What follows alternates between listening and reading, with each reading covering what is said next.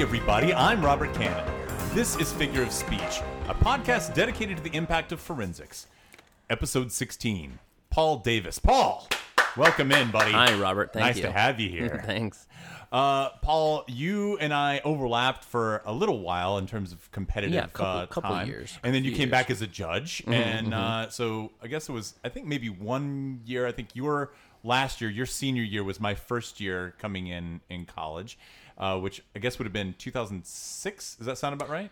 Uh, yeah, my li- yeah, I think that sounds better. And I think we competed for a couple years, did we not? I thought it was just one. It might. I- yeah, I- that, that's because I I seem to remember you were you you already had a reputation. You were you were up there, and I remember coming in going, "This guy, wow, I want to see more of his stuff." And I felt like I only have one year to really absorb Paul Davis's work because I, I really admired shucks. you as a competitor. Oh, thank you. So walk me through it. Uh, let's get started. How did you begin in speech? Did you do it in high school? Is that I you did. Yeah, I did. Um, and I always felt a little slighted uh for a by a year because I went to a high school that was only a three year high school. Oh.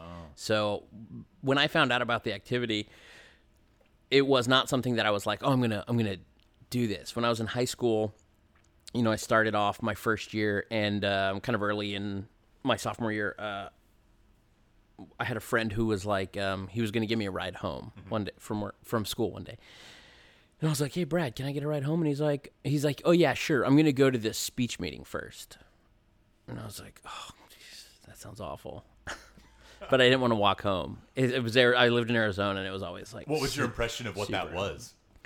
uh, I, I didn't really have really any inkling right off the bat. Mm. You know, because when you hear speech and debate, I think it was this that debate portion of it is what you hear. Right. You know, that I f- feel like that's what everyone hears when they find out you do speech and debate. They're like, "Oh, I'm not going to get into an argument with you," and it's like, well, I mean, you can. I'm, I'm not particularly great at that. Like, I don't debate. You know. I, I, how many times people have asked me, you know, if you say, "Oh yeah, I met this person doing speech and debate." Oh, do you like to argue? Yeah. No, who likes to argue? Are you insane? Well, I just feel like everyone likes to argue sometimes. Well. Um, uh, but yeah, so I always just call it kind of. I always say speech. Yeah. That's what I. That's what I always say. Um, and I never, never throw the debate in just because it immediately just mis- misleads. But that was the first thing I heard. I'm going to the speech and debate meeting, and I was like, all right, I'll, I'll, I'll, I'll tag along. So I what went. year was this? Do you remember? Uh, so this is my sophomore year in high school. Um, geez, I graduated 2002, so this would have been um 2000. Mm-hmm. This would have been the the millennium happened. The millennium, you mean? The millennium happened. Um, like Y2K happened my my sophomore year of high school. Okay. Um, and that's kind of weirdly how I gauged it because I remember, you know, being nervous before it before it happened, and I kind of remember where I was in that place, and I was in school, and I was like kind of new to to speech when that was going on. So that was so. It was, I guess I started '99. Okay. but like right at the beginning of '99. Like I don't even know if I'd gone into a tournament before before 2000, but um. I just went to I went to a speech meeting. Uh, I went into this really big classroom, almost like auditorium type seating. Like the the seats they go up, so the teacher would be kind of like down in the middle.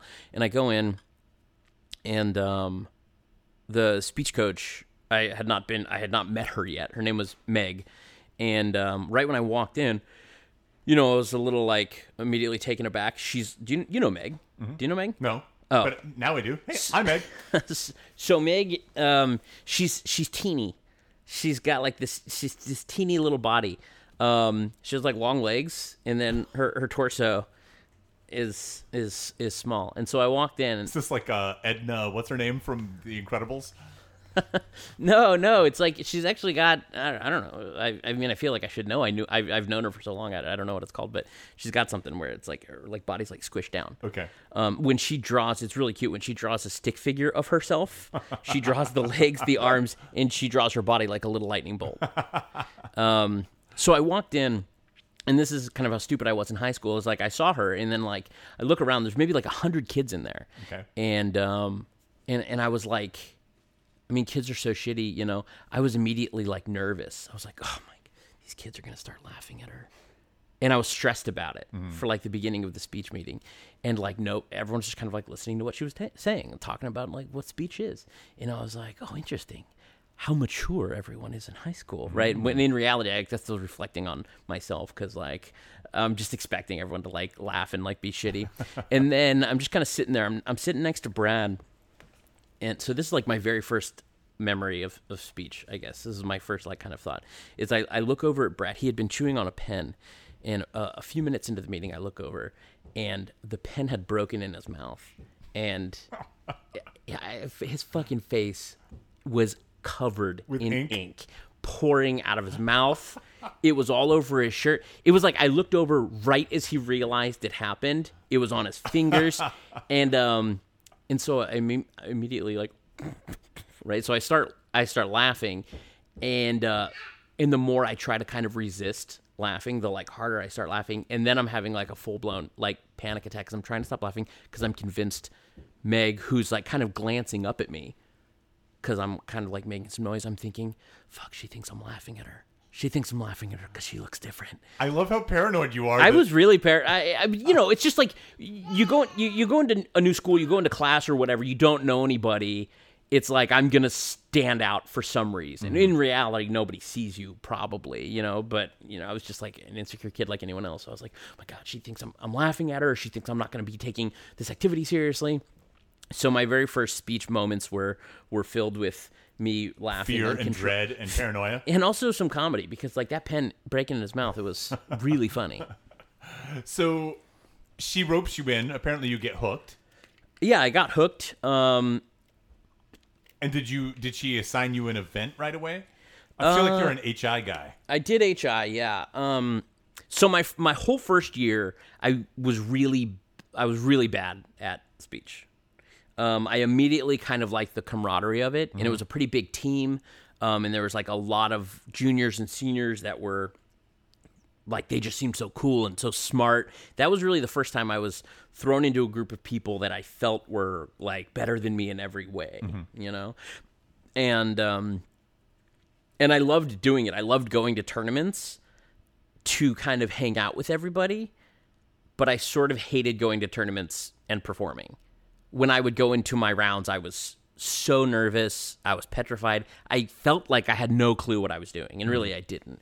So my first year was just a constant balance of dread of standing in front of audiences and performing and and doing horribly, getting really bad ranks, really bad ballots the whole year. Do you remember any of the pieces that you did? Oh man. Um Yeah, I did an HI called Murder at the Howard Johnsons. I don't remember the Sounds author. Sounds hilarious. Yeah, and like I didn't even know what the fuck a Howard Johnson's was. That was not a hotel chain that was in Arizona, and I, I, I thought, I thought that Howard Johnson was the name of like The house? the the Yeah. guy's house, House, that it was set in, but it wasn't explained in the script. But a- anyway, um, it was also like you know it's like a ten minute time limit, and I, I you know, it was a normal sized cutting, you know, it was a normal length cutting, but I would get so nervous that every round I would just blow through it so fast that it would be like six or seven minutes because I was so nervous. Um, and my parents came to, I, I did a duo with Brad, the, the guy whose pen broke in his mouth. I did a duo with him, you know, just fucking. Cursing okay? You can say okay, okay. Just um, such a heavy, heavy it was about like a guy who was gonna like blow up the Vietnam Memorial, right? And he runs into another guy, and, and they have this really like super heavy conversation, and it was just fucking atrocious, right? And we both kind of knew it was atrocious. Um, it was like a script someone had given us, like an older uh, competitor, an alumni, or someone had given us, or something and we were doing it and it was it was just so bad and like i mean you know watching high school kids like try to take on really heavy topics that they can't Can't really wrap fathom. their head around in any capacity. It's just it must look silly. Like the equivalent of watching a kid put on his dad's coat or something you know? Like it, it's just got to be like such a weird experience Well, for it's so funny. I mean, I, I, I, I coach middle school and I struggle with that same thing, and even elementary school, and I find that really you're kind of limited because the topics that they can connect with are usually bullying. You know, like that's Yeah, that's yeah, the yeah. one thing that they're really Sure, able yeah. to wrap their head around. Yeah, yeah. And you find some bullying poetry, but man, that stuff gets real repetitive real fast. And oh yeah like, i'm sure okay, can we move on to something else? But sure. yet, if you want them to really connect with it, it doesn't. You have to really explain like the socioeconomic background of the tough. issue first. It's It is tough. Yeah. Um, and when I look back on uh, you know stuff that I've performed, even stuff that I really thought I got, even when I was in college, maybe you know, um, when I look back from a mindset now of kind of analyzing like a performance I had given, it was just like, oh man, like knowing all I know now, that would be obviously it would, be, it would just be so different. Yeah. Um, I I want to come back to that very thought because I want to talk about a piece. There's a couple pieces that I really want to div, dig down with you. okay. Um, in particular, the prose that you did, Sea Oak, Uh, okay. Yeah. and I want to talk to you about that in a minute. So we'll Okay. come back okay. Yeah, it. we'll circle back to that. Um, But walk me through high school. So what else so, happens in high school? so I guess the pivotal moments I join, I'm insecure, but I find this sense of community. Mm-hmm. I'm not good. Um, and I go through my first year.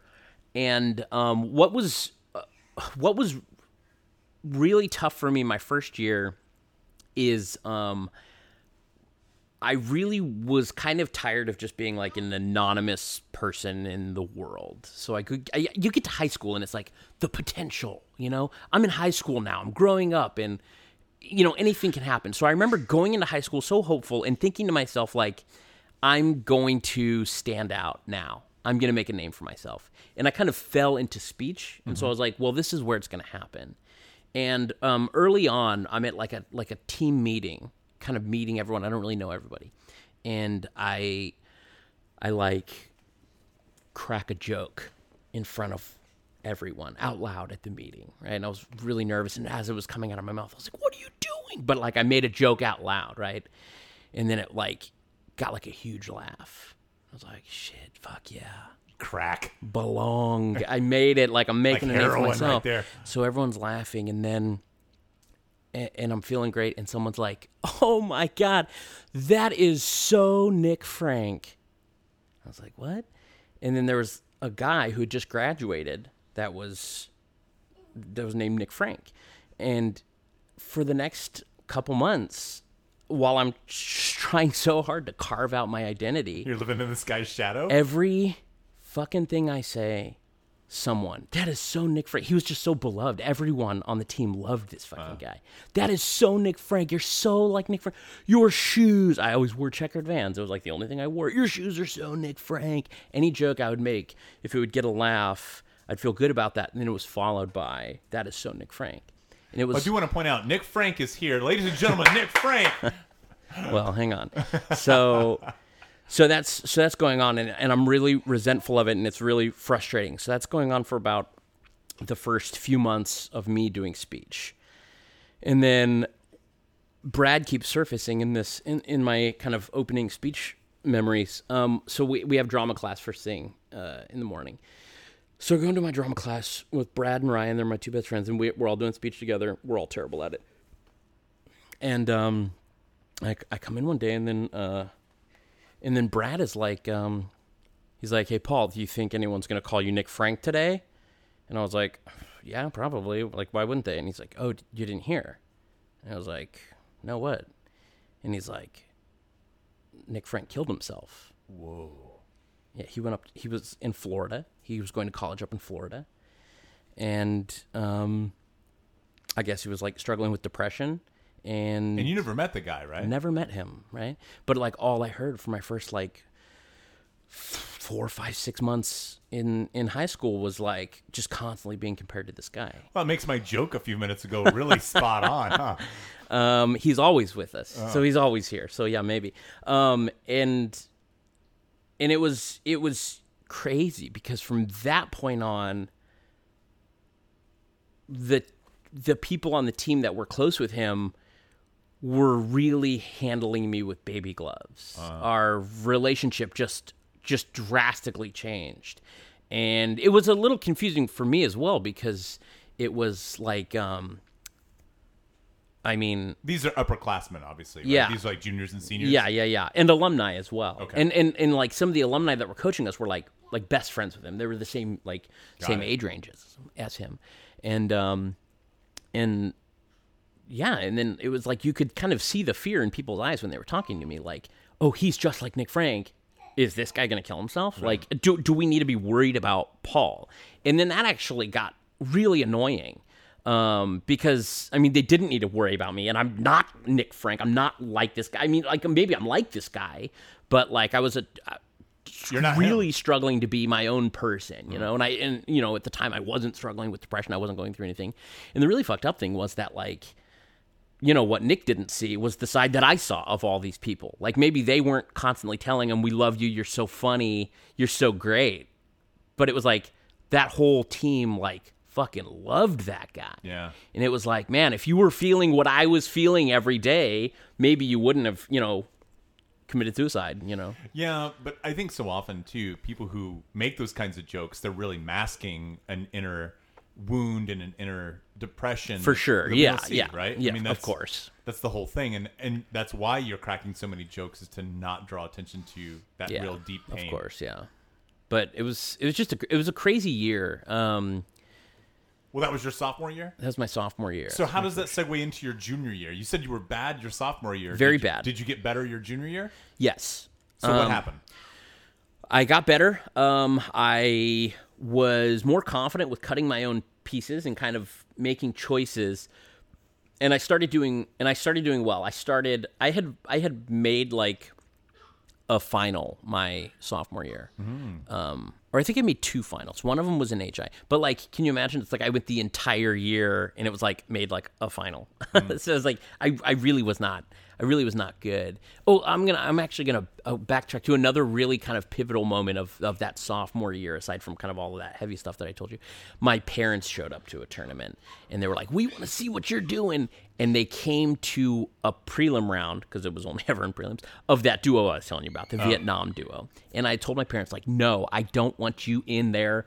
It's bad, and you're gonna distract me, and I'm gonna be embarrassed. And they were like, no, you're bluffing. You're an amazing kid. We know it's going to be great. You're just saying that. And they came and watched, and it was just like, man, I mean, they're the most supportive parents, but like, even I could tell that they were just like, yo, this is fucking, this is rough. And after that, like, I walked out of that, that round and I was, I was steamed, and they were like, great job. And I was like, shut up. You guys are never coming to a prelim again. You can come to out rounds if I ever get good at this, but like, I cannot have you sitting there with one other judge looking me in the eyes as I shamefully perform this piece that I have no connection to. So funny you mentioned this. I was just talking about this with students today of like how some people love performing in front of their parents and other people can't stand it. I hated it. It would make me really nervous. I loved it. You I loved loved performing for my parents. You know, I wasn't like a natural performer. You know, when I was doing speech, I, f- I, f- I was such a f- fraud. I didn't feel like a performer. Um, the the one the the final I made my sophomore year, it was a round of seven, so I barely even made that round. So my first my first like three ballots were like um it was like they had to draw a seven and circle it. It That's didn't so the, the ballot didn't even go up that high. And I remember I, I got like um seven, seven, and then like like a two or a three. Wow. And that two or That's three encouraging. yeah, that that kept me going, you know. And I like read that guy's comments, and it was just like, "Hey, this is pretty funny. This joke is solid. Like, nice work. I can tell you're a little nervous. It's only seven minutes, you know." But it was like that was probably the first ballot I got. That was, you know, I don't remember the guy's name, but it was it was just like. Okay, I got two sevens that were drawn on, which felt just especially pathetic. Um, but then, but then, like a, a higher rank from someone. It might not. Even, it might have even been like a four or a five. I don't remember what it was. Um, but uh, but I was like, yeah, that guy, that guy liked it, and it that was that was the first ballot I got that like made me feel good. You know, it's kind of So like, you- oh shit, You wrap up fairly mediocre sophomore year, but you're in love. bad. You're in love with the whole activity. I don't even. I don't even know if I'm. I'm in love with the community. I don't even know if I'm in love with the activity. It was. It was just the first place I belonged. You Okay. know. You so know. you come back your junior year I come back my junior and year. things start clicking. the things start clicking. The Nick Frank stuff is normal. Um, it's Okay. it's normalized. People uh, are now kind of Accepting you. accepting me, and also I feel like um, that for some people, my presence made them feel good because I reminded them of their friend. Got it. So it kind of became this thing that was working, you know? It wasn't weird. Um, and I start doing well at tournaments. Um, and I start getting to finals like regularly. And um, start winning tournaments. Uh, At this point, are your events mainly still doing HI? HI is the main one. I'm doing some duo stuff. Uh, I don't remember if I did Is like it comedic duo, or are you doing anything serious? Yeah, I was I was I was leaning pretty hard into comedy at the time. I was just like, you know, the sophomore year drama, uh, dram- dramatic duo I did, it, it um, it was so embarrassing. It felt so unnatural, Hmm. and you know, it's like you do that in front of an audience and they're silent and you can't read it. Yeah. And I was I didn't know how to read a crowd at that time. Yeah. But like when I would go up with my HI and I would You get a know laugh, I know that I've earned that laugh. Or I've gotten not, I've gotten right? a laugh or not, right? You know what's working, you know what's not working. I've always said that that you, it, at least with comedy, you know if you're bombing or not. You just don't Yeah. know with, with drama. I I want to stop for just one moment. Uh-huh. I want to I guess flash forward a little bit because I wonder if you suffered from a similar thing that, that I was suffering from of transitioning from high school into college. In high school, I only wanted to do comedic stuff. You know, I would do I would do HI, I would do storytelling, I would do things that were funny, but whenever it came to okay, it's time to do a, a DI, I would get super scared. But college kind of forces you to have to do that. It Com- forces yeah. you uh, I shouldn't say force, but it, it it's real tough to do a strictly just humorous, Yeah. no real dramatic moment at all piece and and be super successful. and be with that. super successful with it. Yeah, that's true. Um, I didn't. Did you transition well into that? I transitioned incredibly well into it.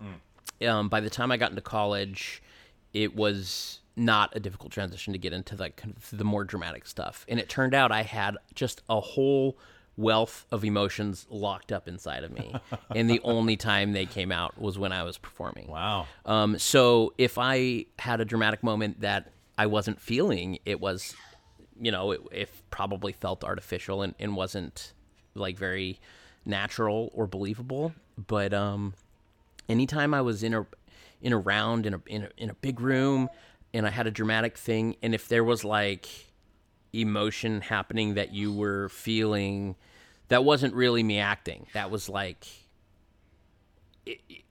one on one, it's sometimes hard for me to kind of be vulnerable and emotional in front of 200 people. It's so easy, you know? It's like you start getting into That's that fascinating. start getting into that dramatic moment and it's like you're fucking naked up there and it's like and and then it, and it comes out you know so all any if anyone saw me convincingly portray drama it was like because i felt that the only times it was an issue is if it was a piece I put up at the beginning of the year and ran it the whole year. By the end, if I stopped feeling it, the performances stopped feeling good. I couldn't fake it. I was like, and, and like, I mean, you know when people are faking You're piece fatigue. You're sick of doing it. Piece fatigue, yeah, Yeah. and and like, I mean, anytime you watch someone like force a dramatic moment, you, you can tell, right? Yeah. And it's like I knew that they could tell, so I kind of like learned the delicate balance of um, writing those dramatic pieces. And if I had something with with good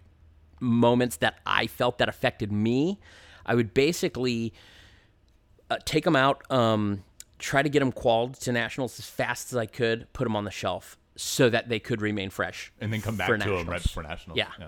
Th- that's how I would have to do it. Well, let's go back to high school. So wrap up your junior year. Junior, your ju- junior, year. What junior happens? year, junior year is noteworthy because I start um, gaining confidence. I start getting successful in the activity. I, I, I win the state championship in HI, and everyone's like uh, kind of g- giving me pretty regularly, p- pretty positive ballots, and I'm getting a lot of like good feedback. However, my junior year, I still I sort of felt like a fraud. Um, I felt like I didn't fully understand what I was doing. Uh, and it was like I, I would have instincts that I just didn't really know how to hone in very well. So it's like, I think this would be funny. And then I would kind of do it in front of an audience. And it was like, okay, it got laughs. It was, I guess that was funny. But I still did not, f- I was not fully convinced what I was doing was right. You know, that, that I knew how to craft a piece 100% on my own and when I did I didn't know if it was it felt fake I felt like a kid trying to fool adults Yeah. Um, but the year went really well and I never really showed that kind of reservation or that sense of doubt to anybody Did you go to nationals that year? no um we had we you know had we had in Arizona we had like our national qualifiers and then uh, they take like the depending on how many people are entered in the tournament that we didn't have different regions in Arizona. Mm-hmm. It was the whole state was competing for two or three slots in that year in that quals. This is not a particularly interesting story, but I got third. Uh, I got fourth. Hmm. Um, and two of my like future best friends who uh, I was on a team with at ASU, AJ and Joe, got first and second, and the guy who got third like shit the bed in the final round and fucking blanked. Blanked so bad that he had a character who had like cerebral palsy, right? And it was like a hilarious joke. But he was like he was like frozen and like just shaking and just in that position so bad that he just starts repeating lines and if I'm not mistaken, even like stops, drops his hands, says I'm sorry, yeah. this isn't part of the piece. Can I start over? Mm. And kind of goes back into it, and it was just like yikes. And then that guy got third, and and so I didn't That's go. really rough. It was pretty rough. It was pretty That- painful. that's rough, not just to watch, but also to be beaten by. It was rough to be beaten by, and I was looking at his face when they announced me as third, as fourth place, because at that point he knew he was going to nationals, and um, and I was looking at his face, and you could tell he knew he didn't deserve it, Hmm. but he was still fucking thrilled. Yeah, man. Would you be? Yeah, sure. So, all right. You So I do- did not go to nationals my my junior year But year. you did win state. All right, and then what happens your senior year? Um, kind of a similar story to that first ballot I got. That like one that like one uh, ballot that was relatively positive my sophomore year. At the end of my junior year, I was I was recently kind of trying to pinpoint what was the what what I think the big change was. I was passing around my yearbook um, for all my friends on the speech team to sign or whatever at the end of the year, and there was a guy who um, his name was Anthony Hagman. He was a guy who I, I know like. Anthony Hagman. You know Hagman? No, I don't. Oh, pff. Be cool though. uh, you know, he was on my team, and, and we didn't have a particularly close connection. He w- he did like debate and some of the LPs and like speeches, and he was like a super smart dude. He kind of dabbled in the interps, and I kind of dabbled in the stuff he did, but like it was like different worlds, you know. And um, and he was he was like nice and you know pretty funny. And then uh, I, you know, on like the last day of school, I go home with my yearbook and I'm reading all my signatures and everything and but as I mentioned, I felt sort of like an imposter. I felt like I did not really understand the activity. I felt like I didn't fully know what I was doing. And he wrote in my yearbook, um, he's like, Paul, you have no idea how talented you are. And like I read that and I was like, well, how does how does he know based off of what I've shown him, you know? And it like it stuck with me and I kept going back and reading just his signature and I started thinking what does Hagman know? I haven't seen him since by the way. But I was like what does Hagman know? What does he see in me? And it was really bizarre. It like it sort of unlocked my The brain. sentence that he wrote and just like offhanded, like "Have a great summer," and you know, It wasn't even have a great summer. He just said you have no idea how talented you are, and that was it. And then it, it just got me thinking like, do I have no idea how talented I am? Am I more talented than I'm giving myself credit for? Am do I understand this more than I do? And weirdly, his little thing that he wrote in my yearbook shifted my through through from the beginning of the summer to the end of the summer. It wound up shifting my whole perspective on great. myself on on speech, and I went into my senior year like not faking it. Like for some reason, in those few months that I was often kind of prepping pieces, I got it, and from that point on, I never clicked. didn't get it. Like Right. I got like speeches. It, it was the the thing I'd gotten most in the world from that point on. Yeah. and it was almost like um, it was like so winning tournaments and getting ballots that say you know you're good one twenty five or whatever. That's that was all kind of a facade. It wasn't. It, it was almost like his yearbook signature kind of gave me the permission to to try my hardest to to fucking rock to like so how did your senior year turn out? senior year turned out great. One one state, um, went to nationals, didn't break at nationals, um, but the It's, first that's a rough tournament. Though, it's a rough tournament, and it was a weird tournament. It was the first time that I got a real taste of like politics in, in the activity. So I guess before nationals, I went to the Harvard tournament. um, which was the first national tournament I'd ever been to. Even though it was like a, it was like a senior, our team did not travel a lot. We kind of stayed in Arizona, and so Harvard was like the big tournament, right?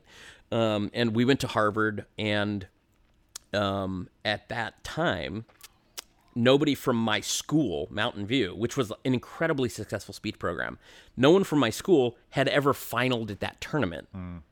And no one from the state of Arizona had ever won Harvard. Wow.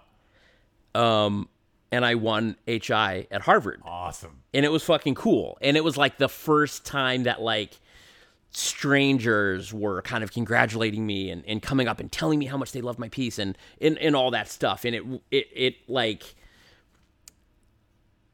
it was, yeah, it was awesome. You So- start to feel like a celebrity. yeah, in a way. yeah, like like it's just in the in a microcosm of the world. Like, yeah, I was like feeling like a celebrity. Of course, that was my whole world. You know, it was like it was like everyone in the world knew who But I it feels was. good. I think. I think when of you course, get, yeah. when you get to that elite level, I mean, you're you've put in how many hours, countless hours of practice and work, and Yeah. and and you it starts to pay off, and Yeah. you deserve the the you know the the huge respect and and the admiration that people are throwing your way. Yeah, and it was and it was crazy. I mean, I'd never been to a a, a tournament that big with that Mm-hmm. many competitors and like a tournament that like broke beyond semifinals. You know, it was like it was like, wait, how many out rounds are there? How many times do I have to do this? And to kind of keep going on and keep having people coming up to you and saying that they're you know you're doing great and then to keep going up against people that had been in the hi final the year before and then they drop out and the quarter. And then the person who won hi the year before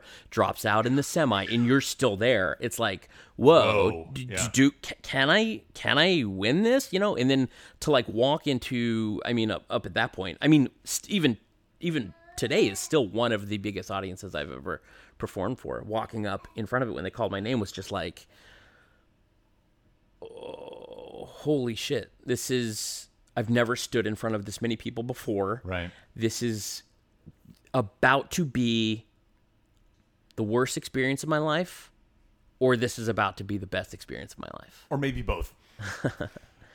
and it just uh i mean i mean i like blacked out just like you know you you get to the point when you get an audience in front of an audience that big and it's just like you just do it Yeah. you know and it and it was fucking phenomenal you know it was it was like some of the best reception i'd i'd ever gotten i don't know how long the piece went but it was it, yeah, it was like the most supported and loved I'd ever felt at that point in my life. By my teammates who were there and super proud of me, by my my coach Meg, you know, Lightning Bolt Meg, and um, and just by hundreds of strangers. You know, that was there was a few moments before in in the activity that were like that, that were like, oh, this is awesome. But that was the moment that was just like, wow, this is a this is a life altering activity. You know, for for people that are fortunate enough to get into a position like that. You know, So how? do- So going to Arizona, uh, ASU, Mm-hmm. Yeah. Arizona State, I should say, because you're already in Arizona. But going to Arizona State University, it's kind of a no-brainer for you at that point, right? I It- mean, so so my senior year goes well, and I'm convinced I'm not going to do speech after high school. One hundred percent convinced. I, I, I, I'm so happy to hear you say that. I have my own philosophies and something that I want to talk to you about. Uh, I guess when we get to your senior year in college, but walk us through it. so I so I go to I go to national. Well, first of all, our Nat Qual tournament I go to, and um, I'm real. I, I really feel a lot of pressure on me because I'd had a very successful year, and the last time I'd been at Nat Quals, it went very it went poorly. I mean, I wound up getting fourth and not getting to go, even though I felt like I deserved to go. And I was going into the tournament and I was losing my voice. And our Nat Quals, it, like it just keeps going. And basically, if you get like two drop ballots, you're out. Right. So if you get two fours, you're you're out or whatever. Um, and so the whole everyone at the tournament just keeps performing round after round after round. So like there might be like a round that they think is semis, and then half of the round is going to take six of those people are going to take a drop. Oh wait, none of those six had taken a drop yet. Now there's another round, and only half of them drop out. So now there's another semi. So the tournament runs for a really long time. It's really a very brutal tournament to put high school kids through. Um, it's just like a really harrowing experience, and I was just super stressed. I was super nervous going into that tournament I was losing my voice. And at the beginning of the tournament, Meg says, "Okay, Paul, like, um, we got to get you to nationals. Are there any strike judges that you need?" I was like, "What do you mean?" And she's like, "You can strike one judge that you th- that that you think would drop you if they got you. You're you're allowed one strike at this tournament." And there was a guy that flashed into my mind who earlier in the year I had walked into a round and I was double entered, and then um, the the tournament the, the round was about to start and he was like okay let's have our first speaker you know whatever robert cannon and i was like oh and i could see they weren't double entered so i was like oh actually i'm i'm double entered and i have to get to my other round and he turns around and just gives me this shit-eating grin and he's like okay robert cannon and he calls up the first speaker and like makes and i was like i was like entered fourth or fifth and then the first person performs, and I was kind of like, okay, I don't think he understands.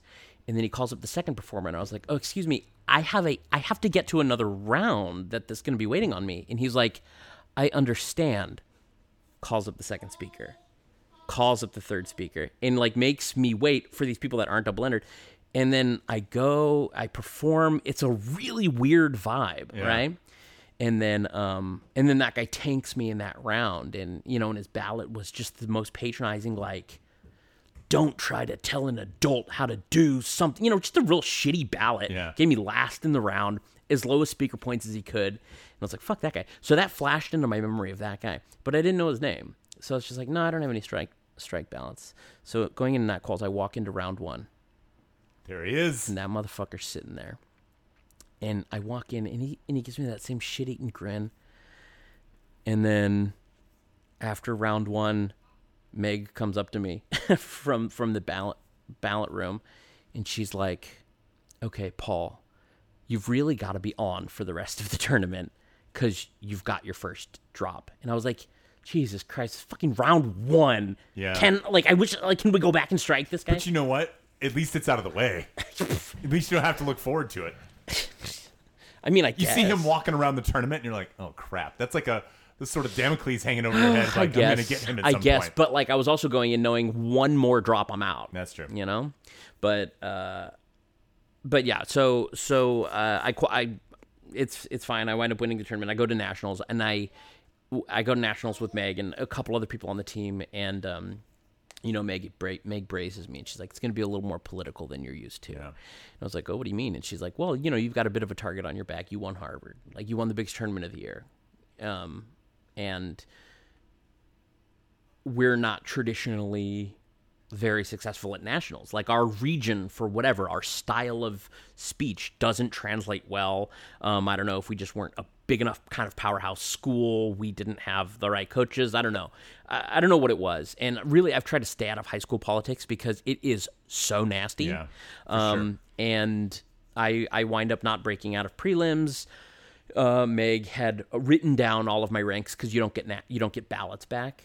Um, Meg wrote down all of my ranks, and across the board, it was it was uh, ones and sixes almost every round. I split almost every ballot I had, um, and so I, I I don't even think I was close to breaking because I had so many sixes, but I had like no twos and threes. Um, so I It means you're doing something right, maybe I guess. I, I don't know. S- Some people really hated what I was doing. Some people really lo- loved what I was doing. You know, honestly, um, I guess you know it's like you.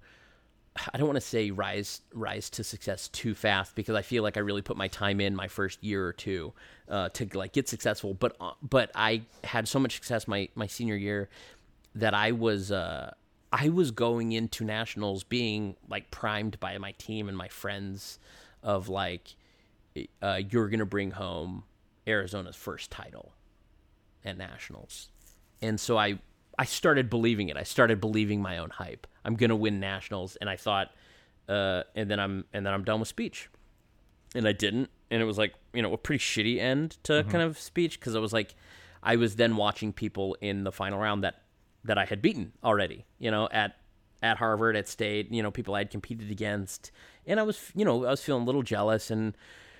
I did not have a college plan. I had no idea what I was going to do. I wanted to start making movies. I thought I was done with with speech, and I was just like, well, I guess I'm done. But it's just it just ended on not the note I would have That you preferred. wanted, yeah. not the note I wanted. And you know, and that was okay. That was that was whatever. I feel like I feel like speech. One of the best things speech does is really braces you for the real world. That's true. Because, I mean, nobody had the perfect speech career. Yeah. We've all had those moments of like, that hurts.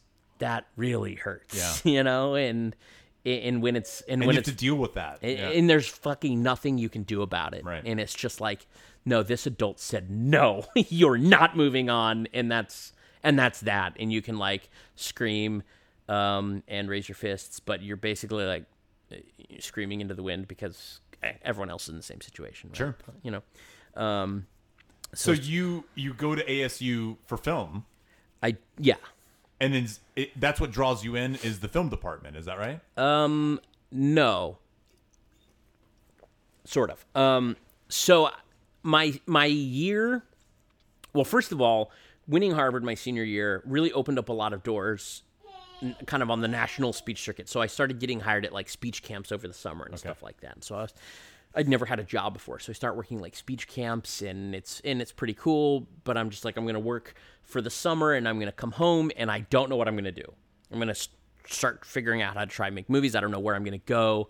Um, and I get home, and uh, a guy that I competed with, Joe Guffey, he was on a different team than me. He was a year older than me, so he was he had just finished his freshman year at ASU on the speech team. He uh, he calls me one day, and he's like, um, and he's like, hey, um, can I take you out to dinner? And I was like, sure. We'd never hung out before. We'd only seen each other at tournaments, and we were fans of each other.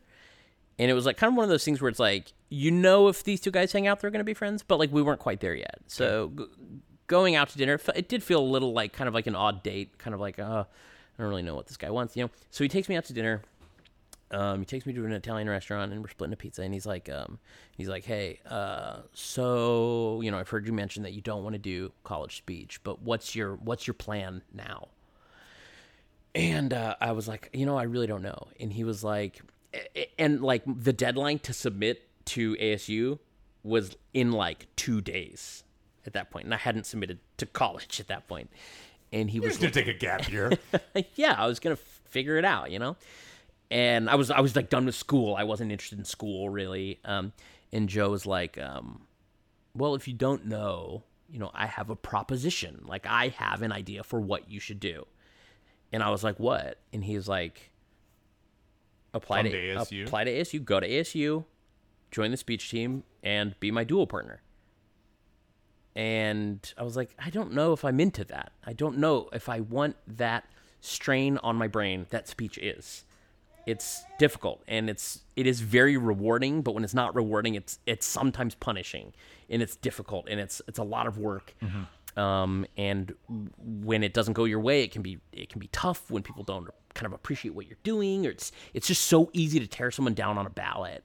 Um, with all the hard work that they've done that you don't really know the hard work they've put into you know and i just didn't know if i wanted to deal with that shit anymore and by the end of dinner he was he had convinced me to apply and do speech and then i did and the rest is history. and then and then i and i went to i went to asu and to to do duo with joe So you start doing duos, Uh-huh. and then you also did you did duo with Ryan Hubble as well while you were there. No, I thought you did. Was that was that Joe, that did? joe, joe did duo with hubble as well Okay, and you guys are you start to develop a pretty big powerhouse at ASU at that point. Mm-hmm. Uh, you've got Hubble, you've got Joe, you've got you. AJ Mm-hmm. is there, yeah and it. I, I guess I mean there's other people as well that maybe I I don't know uh, you know a, as much, but Mm-hmm. you're all if not national champions, at least national finalists. And I mean, ASU kind of had they always had such a strong speech team? Um, I think the previous few years they had had a really strong speech team. You know, the kind of people I would see sometimes judging us or going to tournaments or whatever. It seemed like they were pretty savvy, and I think the few years before us was when they were really building a strong, a hmm. strong team. So I think the work had been done for it to be like kind of a sm- it was always a small team but like i think asu was already kind of known as a small powerhouse and that's what we continued i think we just shifted the dynamic from what the team was to just something completely different, which was um, I don't know. It was such an odd little team, but yeah, we were we were successful, and the four of us, and and the other you know like f- five or six people that we had on the team were, were also successful and like and brilliant as well. And I I did sometimes feel bad because like the it did seem like the four of us kind of outshone sometimes uh, with the stuff people would talk about, but. I know all four of us worked really hard on it, and it was and it was our lives for that for that time we were in college. It was it was hanging out, partying, working on speech, and going to tournaments. That was kind of what college became. So, walk us through your college experience. Give us some of the highlights. What um, I want to talk about Sea Oak, but Okay, yeah, uh, my senior year. your duo. You know, your what your you win duo at AFA your junior year. Is that right? Uh, yes. So And that's with Joe Guffey. yeah, Okay. so Joe and I, um, our duo rankings were first, second, and third. Not in that order. It was third, second, and first. Um, for for Guff and I's duos. Obviously, I couldn't do duos. Now, what do you mean your duo rankings? Oh, at nationals. Like what we'd placed at nationals in duo. So your first year you took third, your second year you took second, and then your third year you took first. Um, Is that what you mean? Uh, yeah, yeah, yeah, Okay. yeah, more or less. Um, and so, so let's see. Okay, I guess highlights of freshman year. Uh, really just going on to a team and feeling like I have full control of the activity of what I'm doing, of kind of at least for a handful of my pieces. Um, really having a very specific vision and a specific voice for what I want to do. And I think the kind of success of the four of us was each of us had such a different voice from the other, mm-hmm. and we were all doing our own thing. I think that's why it kind of felt like maybe there was like small reverberations in the community for what we were doing on that team. It's like it felt original. It felt like we were kind of bringing our own voice to it. Because at that point, I was like, okay, well, I'll do speech, but you know, you, you take a couple years to kind of figure it out, suss out what this activity is about, what you like, what you don't like, and then I wanted to spend my last couple years trying as hard as I could to like kind of change the activity, do things differently, as differently as I could possibly manage Right. as like a single person. or Still as, playing within the sandbox. Sure. But yeah. Like, I mean, there were still ways? speech pieces, but Right. like, you know, how original can I make a speech piece? Well, How- let me jump ahead one second because I've actually talked about it on on the show before. One of the pieces that I remember most and and admire most was your poetry your senior year, Mm-hmm. which was so avant-garde and just in your face. And I I still remember so much of it. And I I look to that as kind of the template of oh this is the kind of stuff that you can do. And as I was cutting pieces later on I would be thinking about well if he's able to do that then how could I push the boundary even further and use that as as if I'm using that as my start off place then you can really get crazy. really where can i start going Yeah. and i think i built a, my reputation in part due to you Wow, thank you. um and and i really look at that as a huge inspiration because you pushed boundaries so much and i'm going i see what you're doing and i really it really resonated with me Thank you. that poetry That that means a lot. I'm I'm glad it did because um, going into my senior year, yeah, we'll jump forward a little bit before I go back. Um, ju- going into my senior year, it was like um, I I was I was a film major. I was in film school, and I was watching. I was going like when I was in school, I'm watching movies and I'm discussing cinema, and then when I'm in speech, I'm completely involved in speech, and those two worlds just started to blend. And I was watching a lot of. I was at the time I was being introduced to a lot of very experimental cinema, and I was getting really into uh, Jean Luc Godard, and I will say he was probably the main influence on um, on that poetry because I would watch you know, Breathless, and especially Weekend, and these movies where it's like, well, fuck the rules of cinema, you know. Um, so in the in, in the fifties, they're doing all these kind of fantasy factory, dream machine movies, these these quote unquote like perfect movies, Right. you know. And then the French New Wave comes along and is like, well, who says that's what a movie is? And I was sitting there in class learning about all this stuff and watching these movies and thinking like, my God, I'm not doing anything for this activity. Like I'm not I'm I'm I'm no Godard. I'm not like challenging the boundaries of what we can do.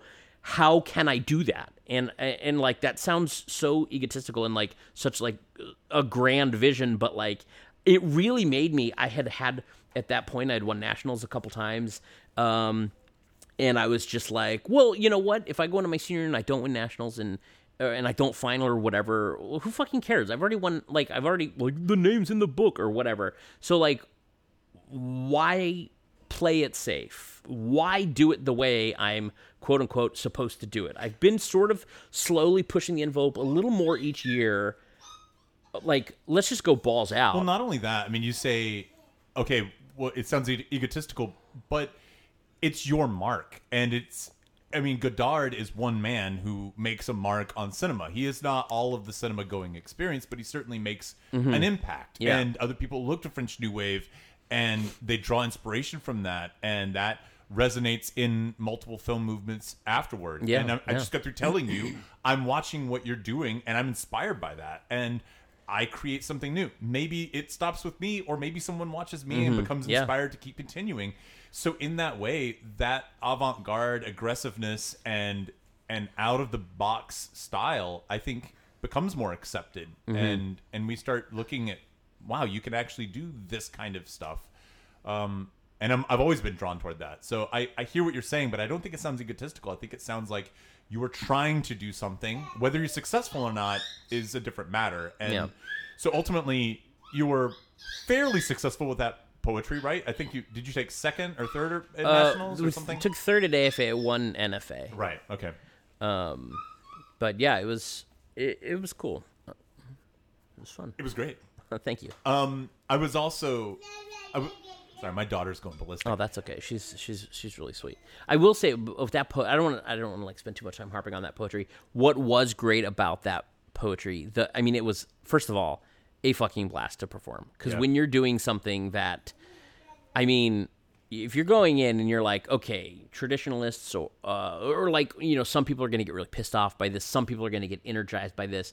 Hopefully, most people are just entertained by this. Right. But there was rounds you'd go in and you're in rounds with freshmen or you know seniors that it's their first tournament or, or whatever. You're in rounds with people, and with that piece, more than most of the stuff I had done, when I was performing it, the looks on people's faces was my favorite part because Right. some people are just like giving me a fuck you kind of look and some and but most people are just kind of like smiling and nodding and, and into it and then every once in a while you'd see a face that's it's just like you know like like you could see them thinking yeah. whoa what is this guy doing we can do that Yeah. it's like of course you can you can do whatever the fuck you want Yeah, another moment that you had your senior year, there was a, a duo that you had done with, um, oh, who was it? Uh, red hair, Klemp Klemp, Nick Klemp Nick Klemp. I was about to say Eric Dern, but I knew it wasn't Eric. no no no not Dirk. Um, but you guys had a really fun duo, and there was a great moment with it.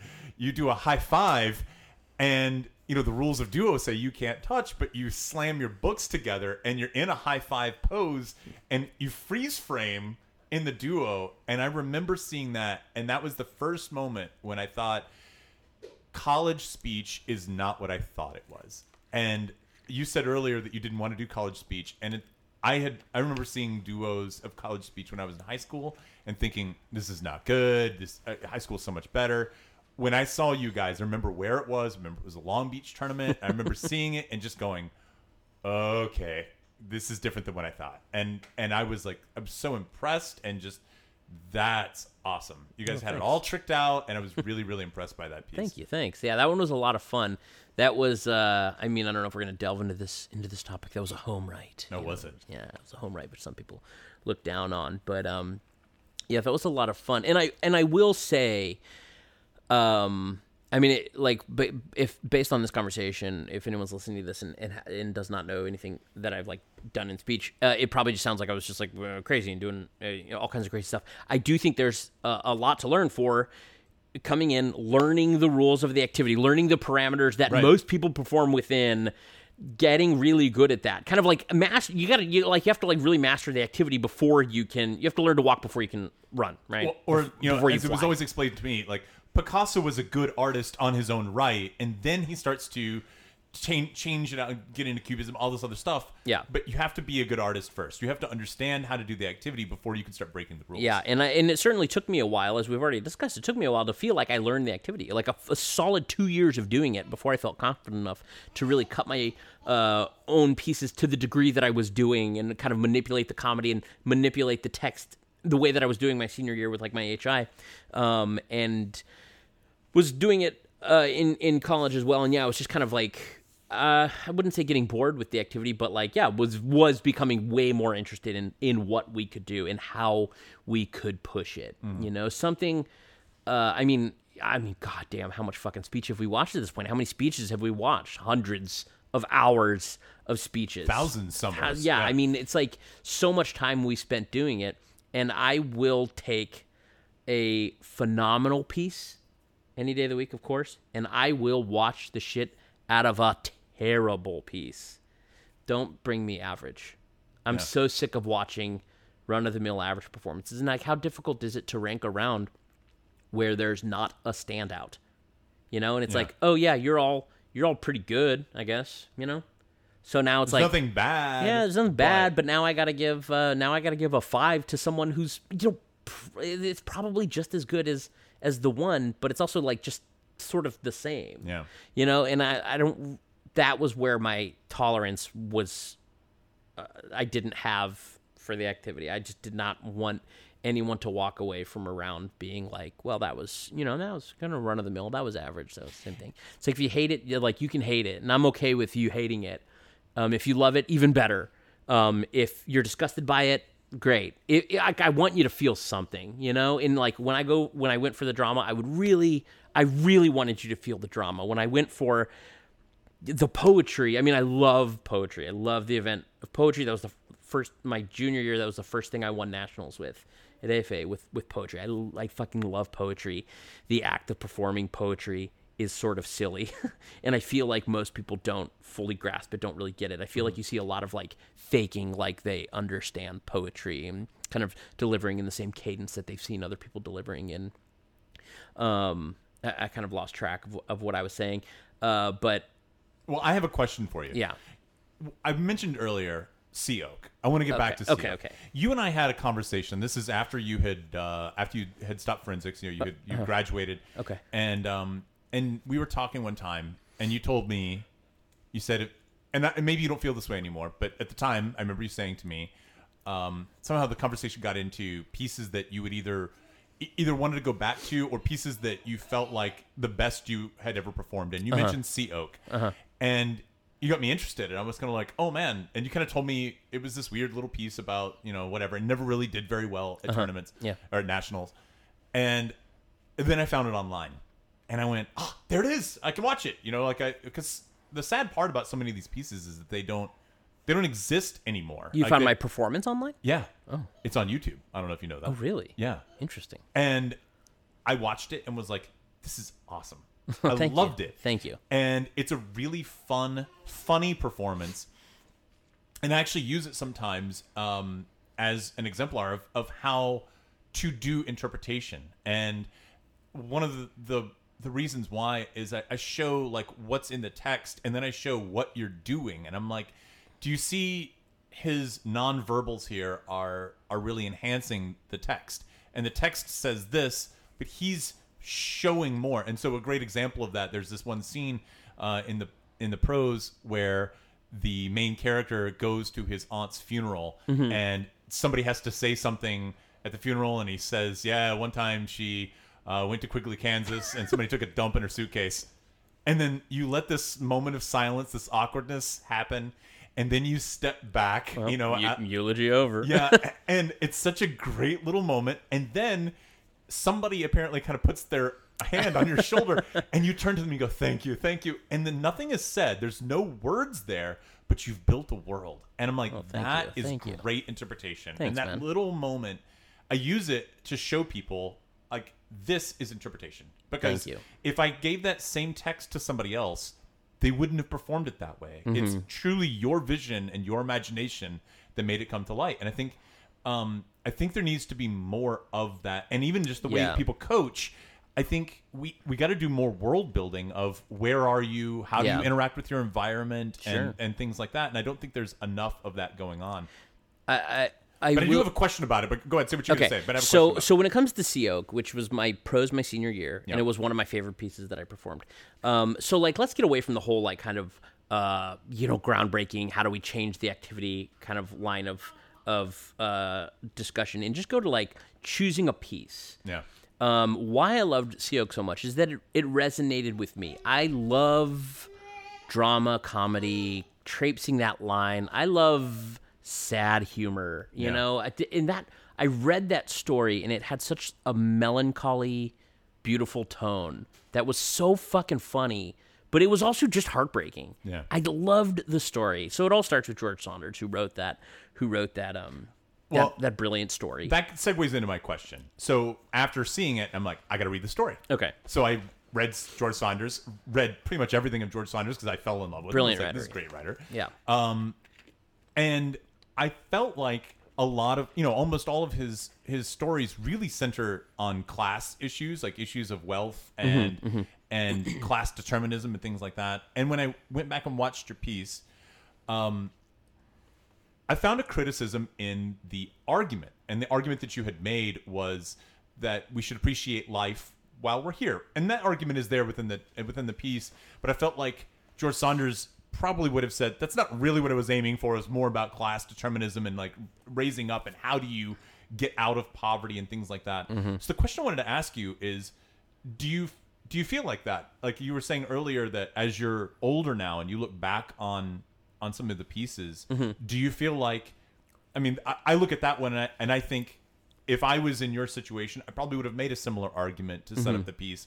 And after going through grad school and, and learning a little bit more about some of these other ways of examining texts and movies and things like that, I think I if I were in your position, I would have written a different intro. I wonder if that crosses your mind about like the way that you set up certain pieces. Um, Not to say that it was wrong. It was there. What your, Sure, your sure. argument for that? No, for I understand. I understand. Uh, like honestly, I have not revisited it in Oh. in quite some time. The intro that I had was. Uh, I mean, I didn't remember what the intro was until you just said it. I'm like, oh yeah, yeah, I remember. I remember the intro, the argument I was making. I only know it because I show it quite a bit. I do remember the struggle with the intro. S- So, a- am I going to look back on something and get like kind of a different interpretation of it as I get older? Of course. Now that I'm out on my own, I'm out in LA, and I'm kind of struggling to survive. If I go back and revisit Sea Oak, am I going to get a different meaning out of it? Yeah, probably. Then like kind of a generic enjoy life while you have it. I guess was was the argument. Like, um, okay, that's fine. I do remember specifically with Sea Oak, um, kind of having this moment of thinking, oh god, intros are so stupid. And I, I thought that story was so good, and I really loved what I did with it. And I had a discussion with a few teammates of like, um, guys, how stupid is it going to be if I close the book after my teaser and I say Sea Oak by George Saunders and open my book?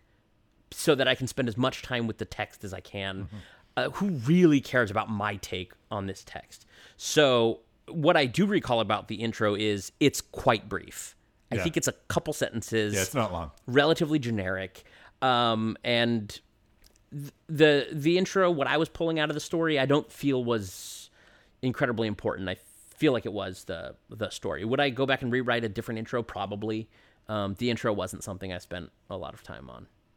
it's a great piece if if you could find it. I know it's kind of hard to find. Um, I think I had to go through like Arizona's forensic channel. I think I found something else, and then they have a forensic speech channel with like a bunch of Andy Stone's old uh, Okay. ADSs and stuff. Okay. And then I saw Sea Oak and I went, oh, there it is, and it's great. You had It's never seen it.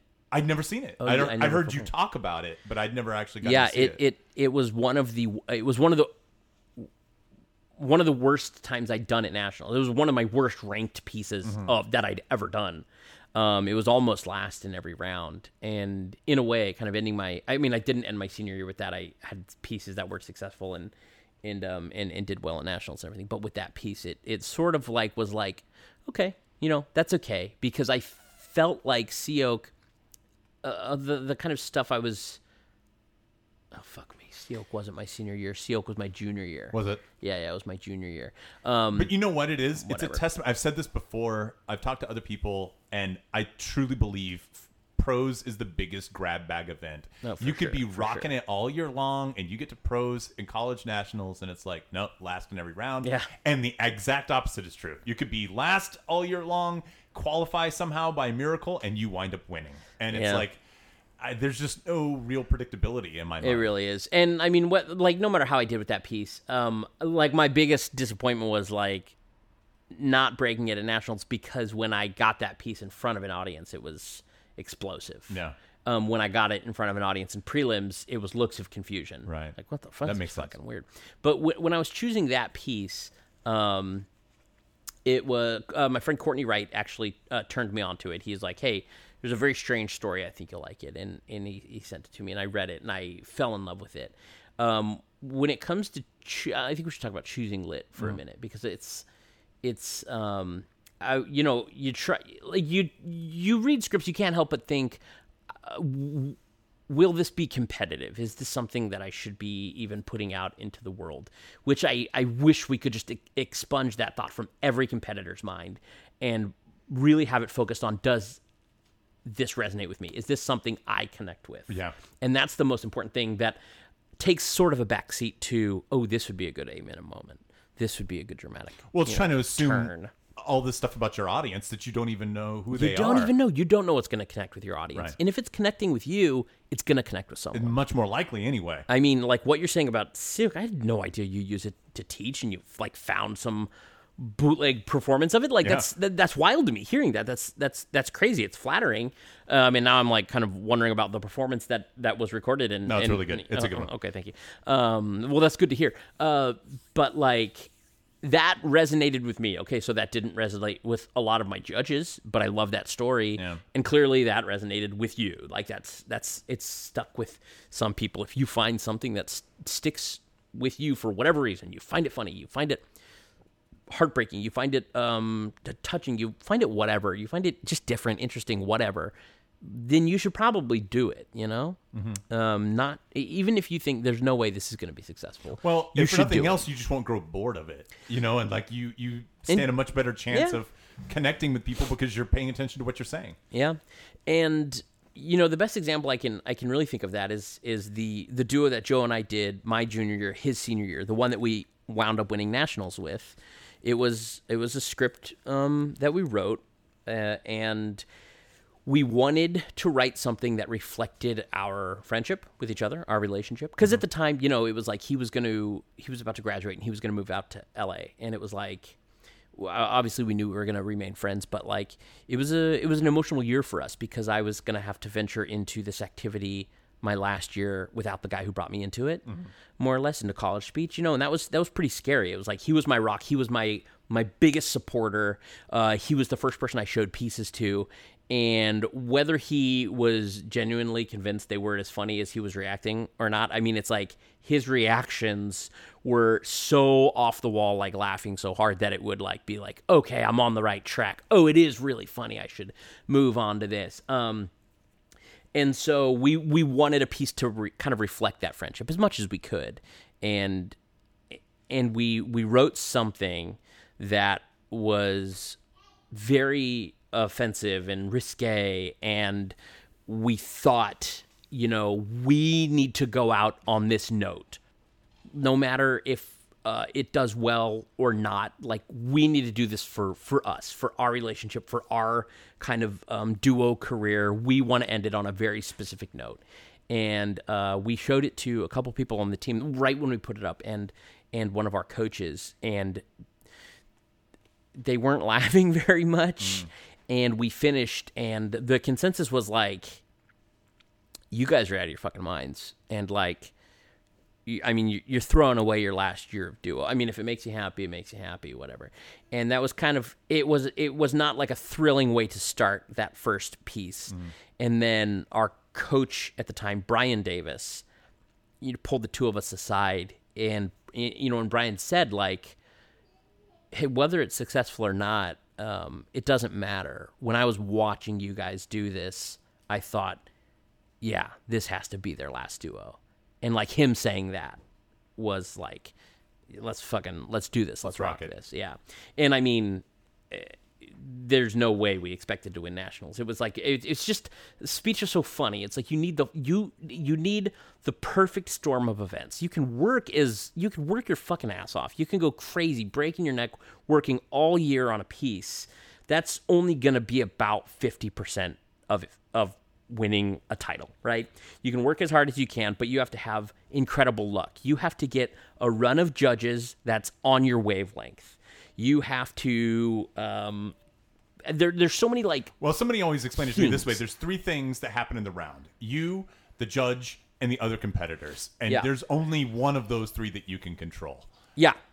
And and that's a big part of it, Yeah. but it's not all of it. Right. And so that's why, you know, people really shouldn't beat themselves up when they don't do well because it's like like fate is swirling around, not fate, like something smaller than fate for speech, but like there's there's so many Lowercase f. Fate. yeah, yeah.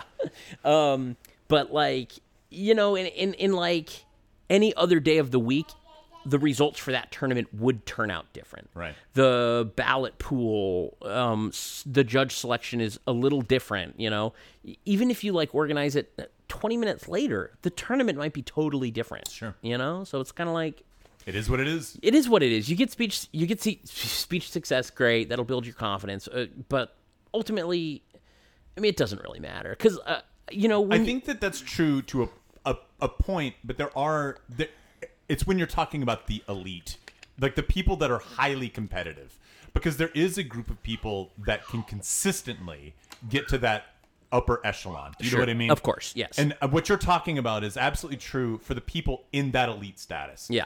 And that 1% of 1% of people that do this activity, that when they get there, it's anybody's day yeah, and those are usually the people that you see in national final rounds usually or at least semis maybe even some quarters in there but the people who aren't aren't getting to that i don't know that it's just it's just the way that the, the round is run because those people that are in that upper echelon they have a way of almost always consistently getting there. And i know what you're saying that it really just kind of depends on a number of different factors but there's some people who always seem to get there. Do you know what i mean? Um, and maybe they don't win but they're in the consideration and that's what i'm saying. Sure. But I think once you start getting there, I mean that helps. Yeah. The, the politics is a huge Reputation. is a huge part of it. Yeah. You walk into a you walk into a round and someone knows who you are and they don't know who the other five are. It's like I mean you got a huge advantage. A huge advantage, Yeah. you know, and it takes you a couple years to kind of earn that advantage Yep. sometimes. Yep. Um, but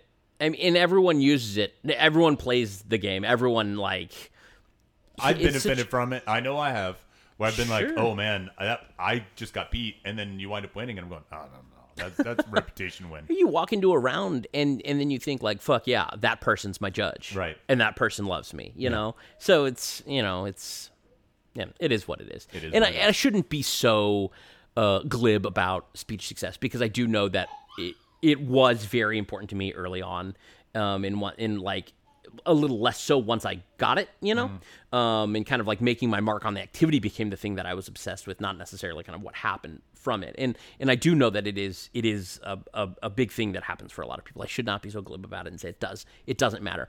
But however, when you kind of told me about this podcast and asked me to be a part of it, I was kind of reflecting on the types of things that uh, that I could remember and that mattered to me.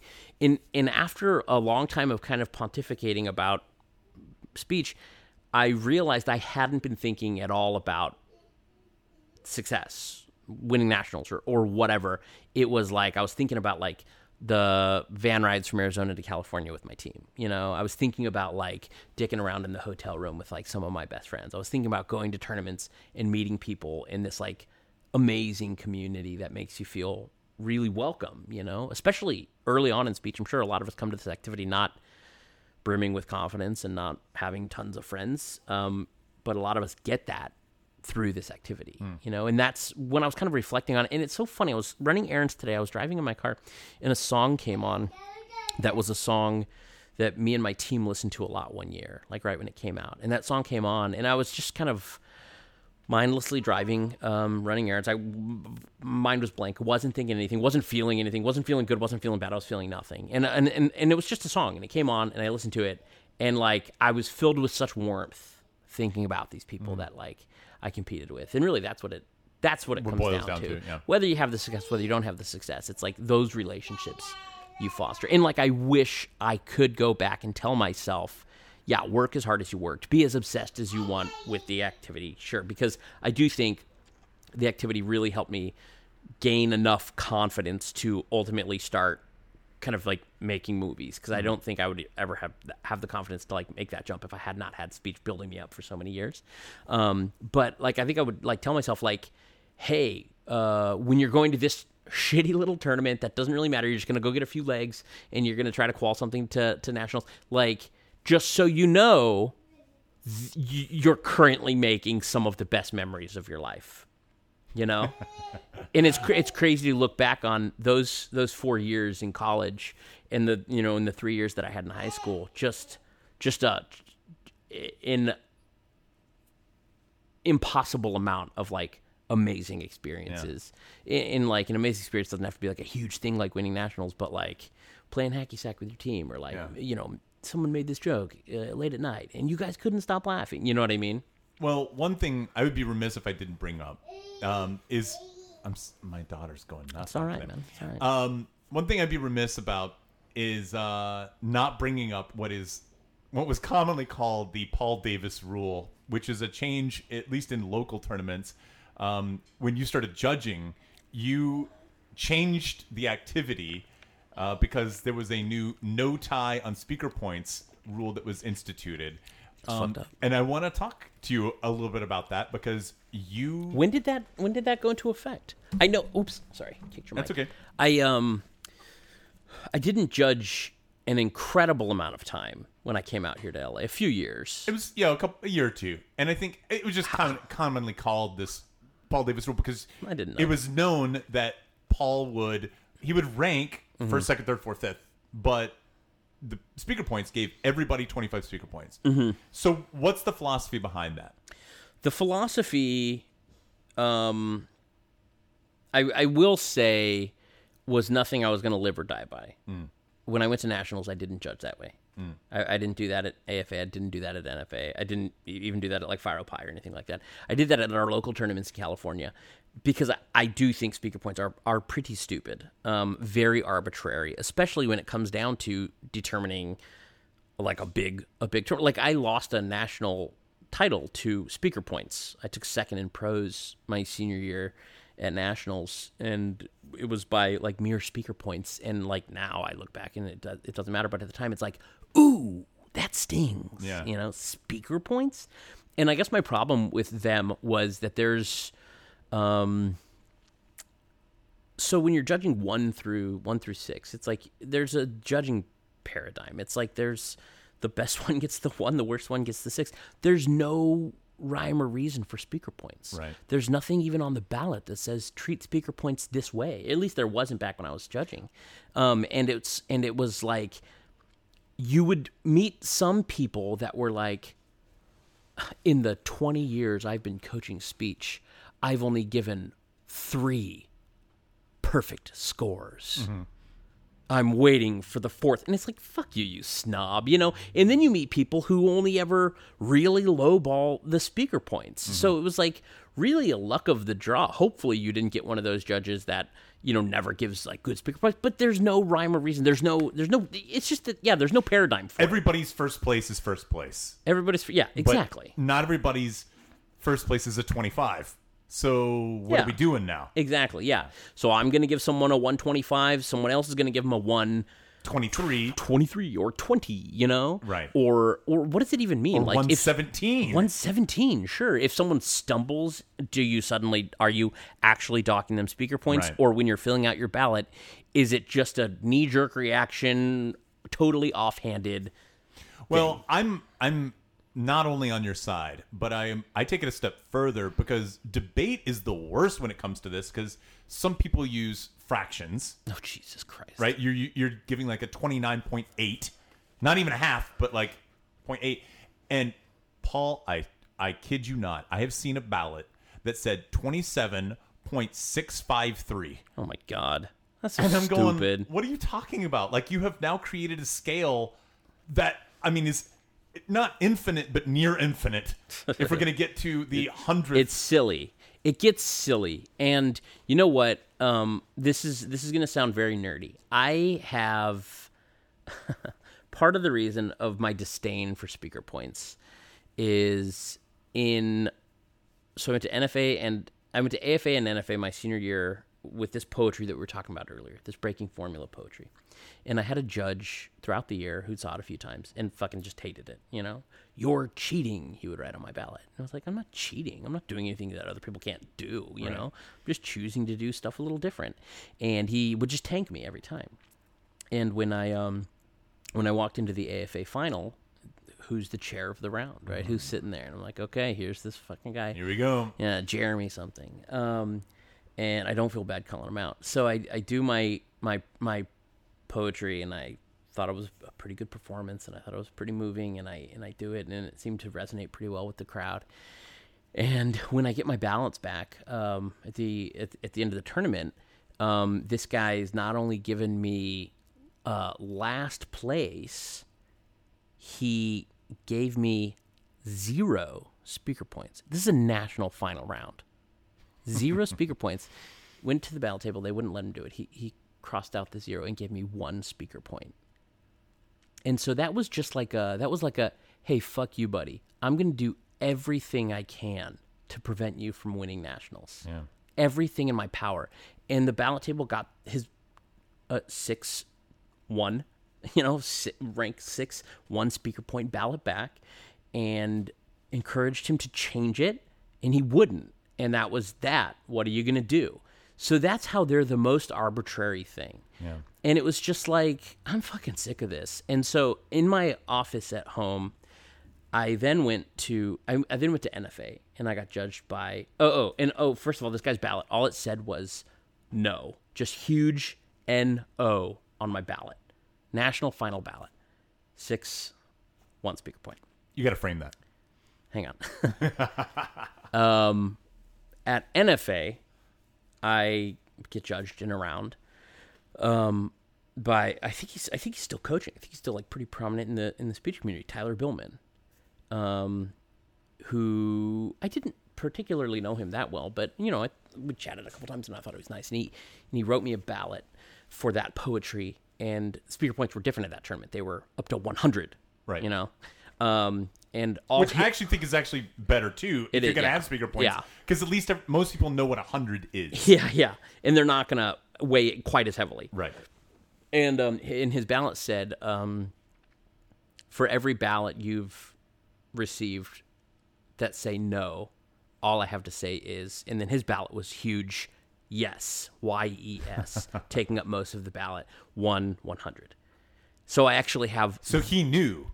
He knew what your ballot said. the the guy who gave me the the six with the one speaker point, he went around and started bragging about it to mm. his team. He coached at Bradley, and I guess the coaches and kind of students that he started bragging to were immediately like, "You did what? Like that's fucked up. What are you What are you doing? That's embarrassing. Like what a what a shameful thing to do to someone who's in the national final. Like Right. like he came out like I just fucked over Paul Davis, and it was like." Why? what a petty little prick, right? Um, and a few people on the uh, on the team that like I was friendly with came up and were like, "Hey, you're gonna get a very bad ballot, and that does not reflect our team. That doesn't reflect us. We're really sorry." Um, and that meant a lot. But you know, I mean, the guy was just like he was just like a petty little turd, you know. So I actually have those two ballots framed in the same frame, hanging in my office, and that's really the only kind of speech stuff I I have in my place, um, hanging in my office because I feel like those two ballots just perfectly encapsulate like my my speech career. Yeah. No and yes. No and yes. So so so I guess um and also like, you know, we've all been to national we, we've all been to nationals and then not broken by a variety by, by speaker points, you know? Like this happened I, I didn't win a title based off speaker points alone. I didn't break into the quarter because of speaker points. I just decided uh, when I was coaching at that point in California, I was not as into it as I used to be, and I my philosophies on the activity were changing a bit. Uh, the community that I was judging in, it wasn't it wasn't cutthroat. It wasn't really like die hard. It wasn't dire. And I would watch like a lot of performances that were not phenomenal, but with like kind of struggling performers. And I just thought, you know what? I'm never gonna be that motherfucker that keeps you out of that round because of my totally arbitrary speaker point. So I was just like, you know what? If I give this guy who's not very good a six and he gets the ballot back and he sees a six with 25, maybe he's going to go, damn, this must have been a good round. Right. I, I don't feel so bad about this six. Like, I- was probably close to one. And it wasn't just to make people feel better, it was also because they're such a, I just felt that they were such a stupid tiebreaker Right. and I just didn't want to take part in it. And I'm never going to go to any sort of voting meeting or um, whatever, wherever the rules are determined, wherever the events are created. I'm never going to go to one of those and vote on anything. That you know, few month or year or two period that I was judging ballots and, and not doing speaker points, just giving everyone a perfect speaker point. That was just my way of being like, I'm just gonna make some little waves right here and and and just make people talk about the problem that is speaker points. Well, I think. I mean, uh, I will tell you. and then eventually, I guess they just said you can't do that anymore. yeah, but that resonated with me. And uh, you know, I'm the president of the middle school speech league in Southern California, and we don't have speaker points now. Oh, so we cool. took it off. We'd use other tie break methods, and decimal and number firsts, things like that. Yeah, yeah, yeah. And there's all these other ways to break a tie that are fair that don't involve speaker points, and I'm very proud of that. And Nice. part of that came from nice, man. what what you did. So again, these l- little moments that you think of as just like ah whatever, but they actually do resonate, and you know they have an impact on the community. That's that's good to hear because I know it did it did piss some people off. I Right, I did I, remember did that. have some coaches coming up to me being like, "The fuck you doing, man? Like, just cut it out. Just judge it normal." And I'm like, "Okay, well, tell me what this what the normal speaker points is."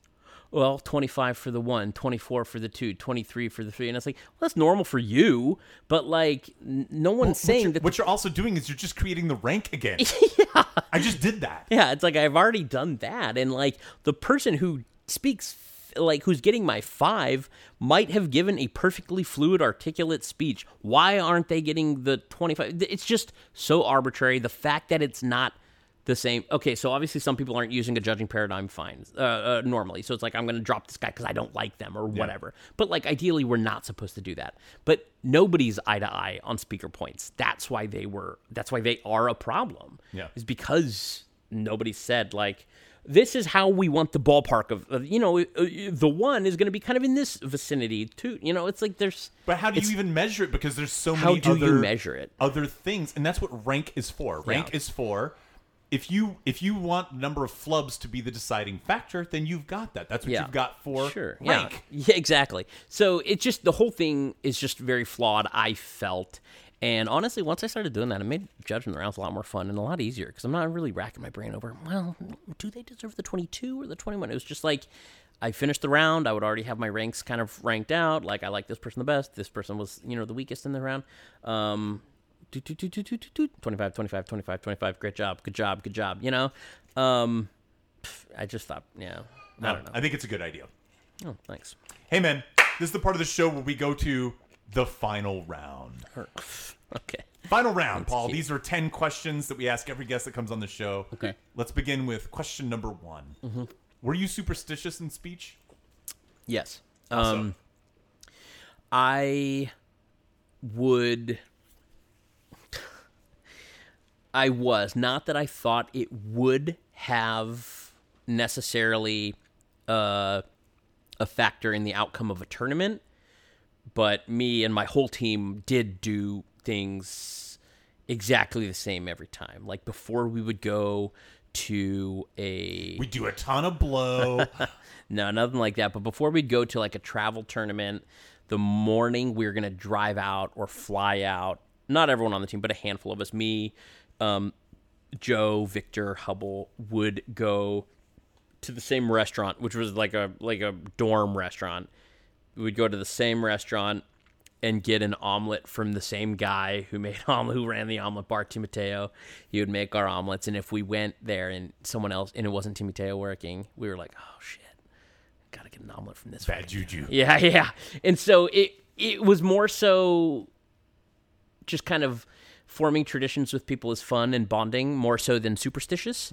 But I did also hang on to everything, everything someone gave me. Um, I would hang on to that. Like uh, someone would give me a sweet little note at the beginning of a tournament. I'd hang on to that. Someone would give me. Uh, we had a little joke going at like a like a restaurant, and and someone used a straw for something. I'd keep that straw. I would keep everything. So I had a shoebox full of mementos. Junk. Yes, junk that meant nothing to anybody. Um, and a few of them were way more meaningful than than others. Like my freshman year of uh, college speech, I was in a uh, POI quarterfinal, and a girl that uh, I wound up being in the duo final with, but I didn't know this at the time. But um, she wound up winning duo at nationals that year, and Joe and I took third to her and her partner, and they they were doing this really cool duo. And um, whatever, she came up to me after the POI quarter, and she was like, um, she was like, "Hey, this can sound this can sound a little weird, but my coach, she's kind of a hippie, kind of a witch, and uh, she took all of these pennies and." you know, did some like juju with them, did a little prayer over them, let them sit outside uh, on, you know, the night of a full moon to absorb a perfect amount of energy. Everyone on the team has one penny. And at nationals, if we see a performance that moves us beyond anything else we'd seen at the tournament, just something that compelled us to give them that penny then we should then we should do that. And I, you know, I don't know you. My I, don't, I forget her name, um, but she was like, um, she was like, this is this is the penny. And I was like, holy shit, thanks, that's fucking great, you know. Uh, and then she gave me the penny, and um, and, and I, Because this penny will will decrease your ability, so I can win. oh god, jinx. it worked. But but I held on to that penny my whole speech career. Oh, wow. I held on to everything my whole speech career. And then at the end of every year, we have a willing ceremony where you will will down something to another uh, person below you. Like the seniors would give stuff to the Mm-hmm. Juniors or freshmen, freshmen, sophomores. yeah. Yeah. And um and so like one of the big things was like a black book that had been handed down for like generations, right? And I didn't have the black book; it was handed down to someone else or whatever. So that's like a big thing. And you know, someone. I mean, the really big thing was like uh, Hubble handed down the kegerator to Nick Klemp, right? that was the Klemp made Klemp cried at that.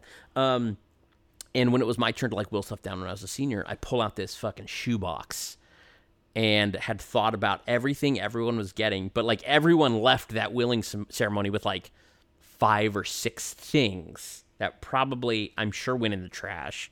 But um, you know, and I don't remember who I willed my the penny down to, but I had to give that penny to to someone else, and I willed down this and that, and like all of the stuff I had. I I, I knew I was gonna either will all of it away and just go into nationals light with nothing like not weighing me down, but like I dispersed it amongst my speech family, and then I, uh, it was I was either going to do that or I was going to hang on to every single little trinket for the rest of rest and, of and, life. and I yeah. didn't want to, and I gave all of it away, and it was kind of freeing. It was like good. very, very like a Marie Kondo moment. I guess a decade before that was a thing. All right, question number two: Who is the competitor you most admired?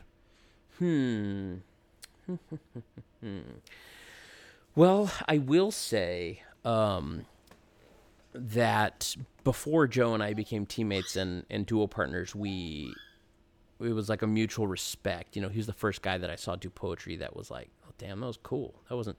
I kind of thought poetry was kind of a lame event. Um, so it would it would be Joe, but it would also be. It wasn't necessarily admired, but it was very much like um, initially was very competitive with. Uh, so me, Joe, AJ, and Hubble, we all competed together in Arizona on different teams in high school. And I was not competitive with AJ, but AJ, uh, when I was, you know, a sophomore and junior, was like this unstoppable force. Like you could not beat beast, him. yeah. You couldn't beat him at a tournament.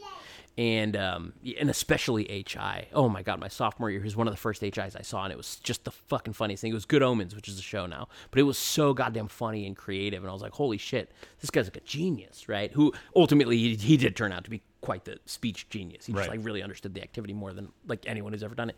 But um, but I was like, uh, pff, I'm going to throw Meg under the bus for a minute. But um, at the end of my senior year, Meg was, or at the end of my sophomore year, my really shitty year, Meg is like, okay, Paul, what's your goal for next year? Um, what can we work on? What can we focus on?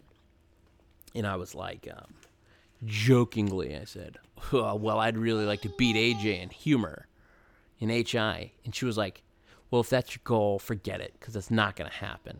So I was like, damn, thanks, Meg, fucking asshole. um, and I went away that, that summer and I worked on an HI. And the first big tournament of the year was the ASU tournament. Um, so that was our first kind of like sort of national tournament. People would fly in from from other parts of the country and they would go to that tournament. And um, and at that point, this is like a few few months into the year. We've we've gone to like a number of tournaments, and I'd started. Uh, this is my junior year. I'd started like getting to finals at tournaments, and I had not ever won a tournament uh, at that point. And I go to ASU, which was, I guess, a, a, my first very big tournament where there's like hundreds of people competing, right? So it was like a little overwhelming, a little nervous.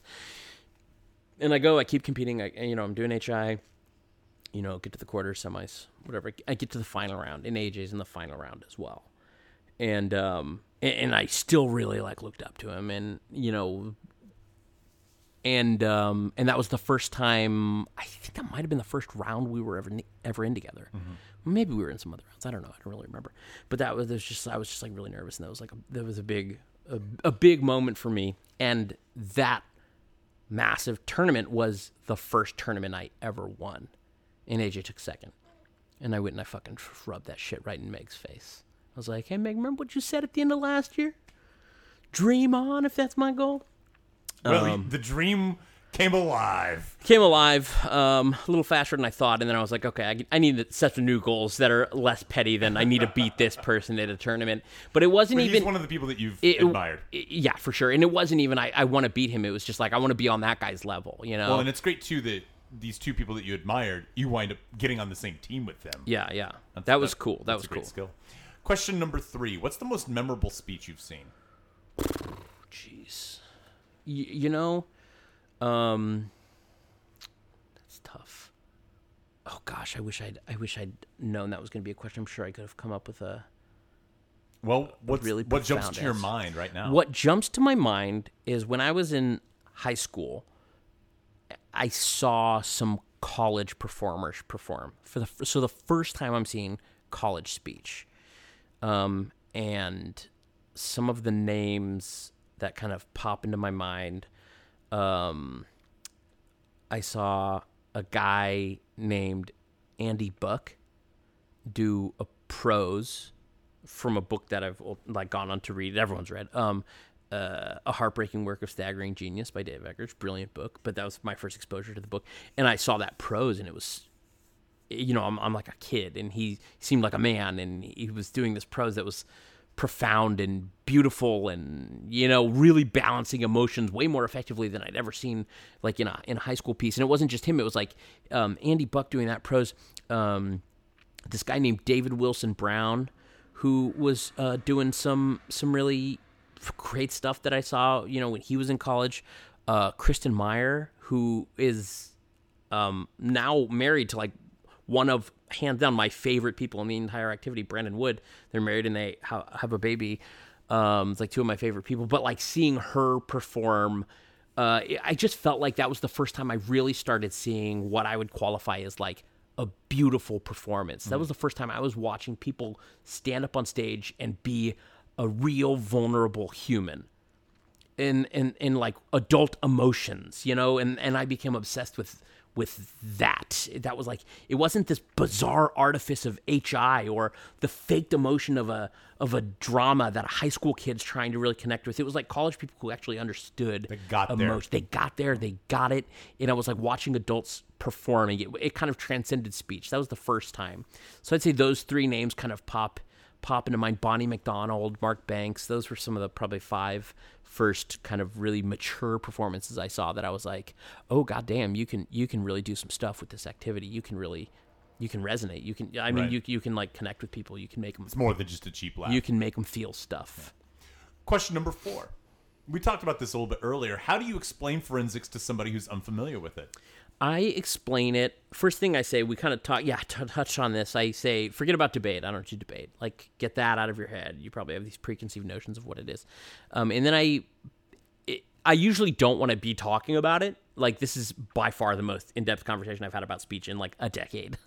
um, I will usually, when someone finds out about my past of speech, or like someone I meet that has done it, right, will automatically have a connection. Like, I work with a few people who did speech, and it was like, oh shit, you did speech, right? And now we suddenly have a shorthand. Um, uh, for people that don't, and then like you know, onlookers be like, "What are you talking about? What's speech?" It's basically like, uh, I guess I would say it's like it's competitive acting. You take a performance, you take a script, you take a novel, you cut it down to a 10 minute performance that kind of distills the entire story or whatever aspects of the story you deem important, and then you go compete with other people doing the exact same thing. It's just competitive performance. You know, you say that when I was in high school uh, in Tennessee, we we I didn't even think of it as speech. We didn't call it speech competitions. We called them acting competitions. That's what we thought Yeah. they were because there was so many theater groups that were doing it. It's not acting, Robert. It's, I know. it's interp. I know. I know that now. Uh, question number 5 Uh-huh. What was your most unusual inspiration for a speech? You know, my junior year, I was doing a, a poetry and High school or college? college. Um, so my my sophomore year, I I did a poetry program that I really loved and I really felt connected to. Uh, and I, it was the first time I won nationals, uh, won AFA with a poetry program, and I was going into poetry. My my uh, wait, what did I say? So that was my sophomore year. I won poetry my sophomore year.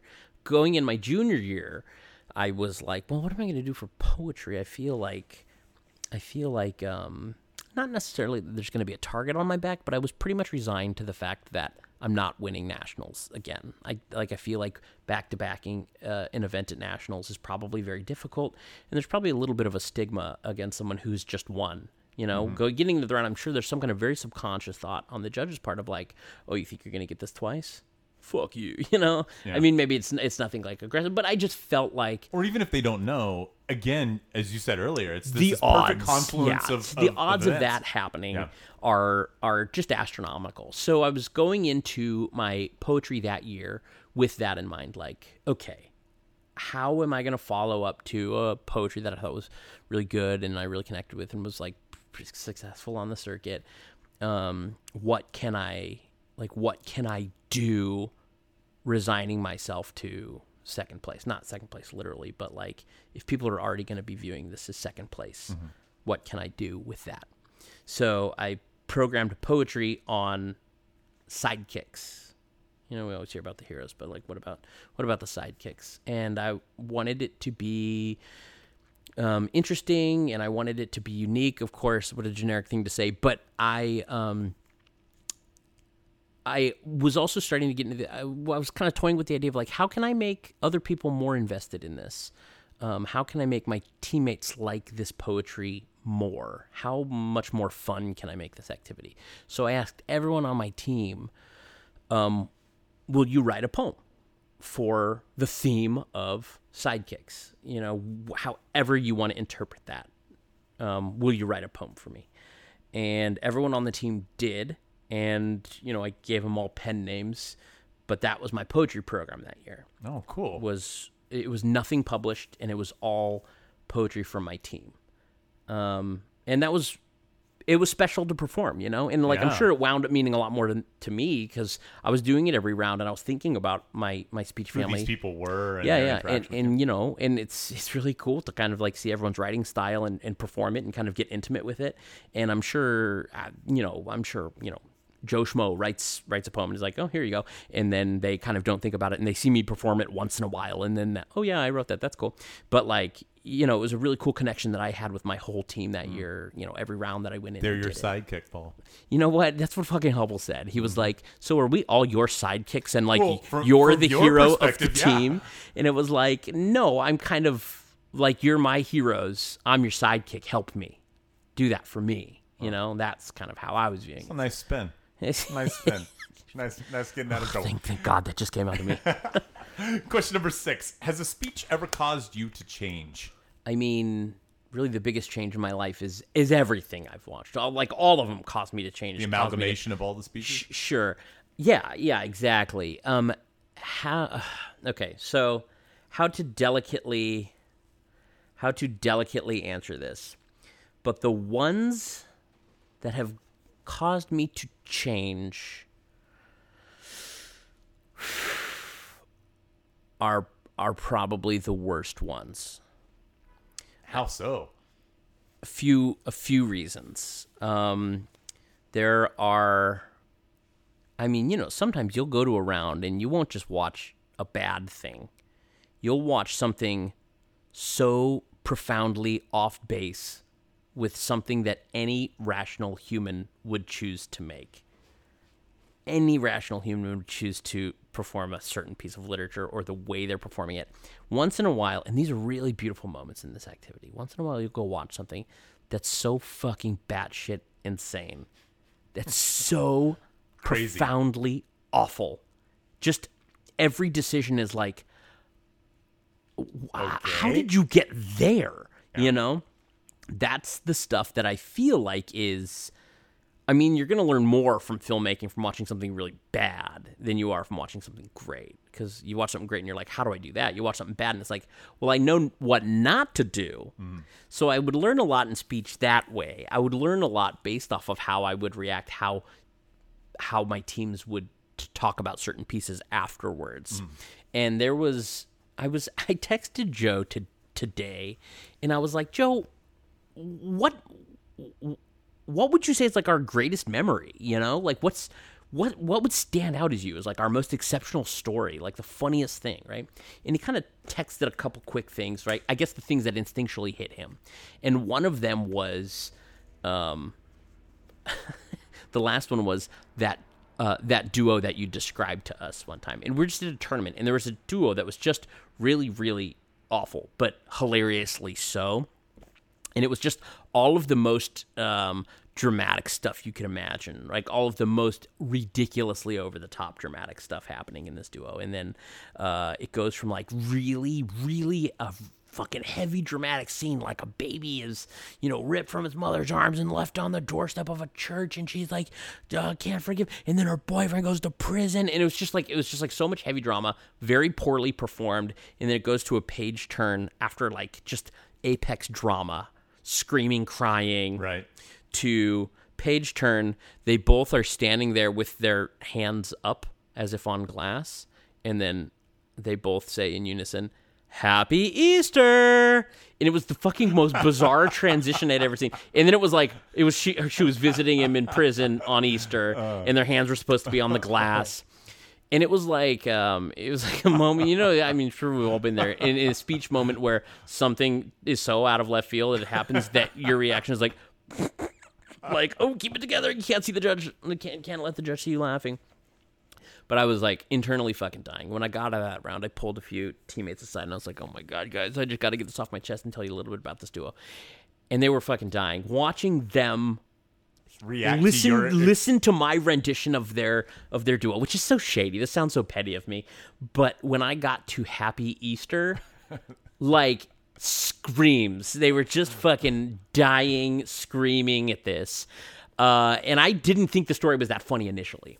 And the way my the, the way like some of my best friends reacted to it was was so pleasing was so funny and you'd think you'd see this shitty piece and then that's kind of the end of it. It doesn't change you.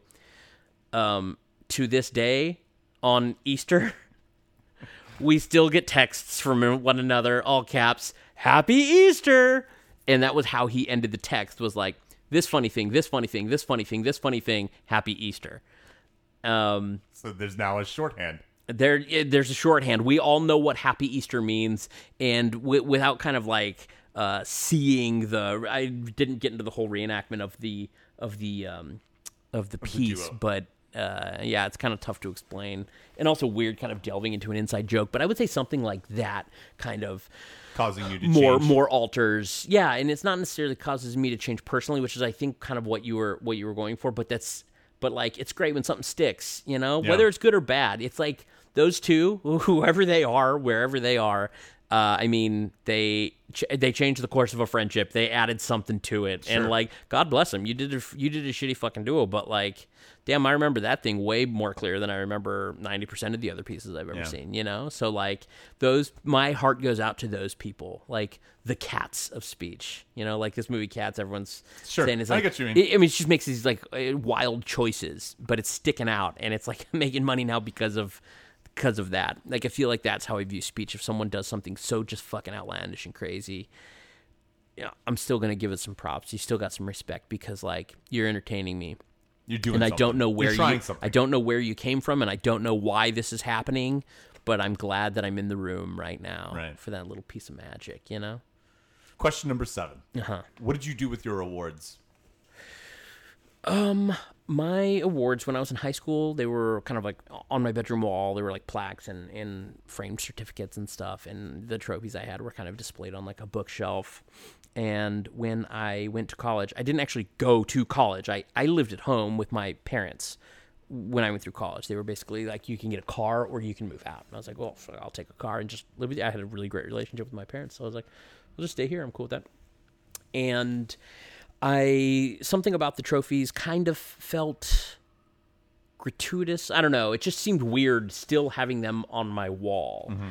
And I felt like high school was over and I took them all off. And I remember having this moment. I took I took all of them. I put them in like a couple laundry baskets, filled up a couple laundry baskets and looked at them. And I had this really like pathetic self-pitying moment of you know what? I mean, maybe I'd had like a like a, a couple kisses maybe in high school like didn't really didn't go to any parties didn't make any long lasting friendships aside from my speech team.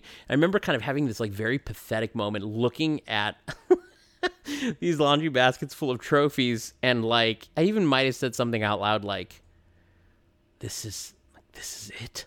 This is this is my high what all come down this to. is my high school experience shoved into a couple laundry baskets and I couldn't get rid of those trophies fast enough cuz I I don't know why. I was feeling so pathetic about it. When they weren't on the wall they looked so sad.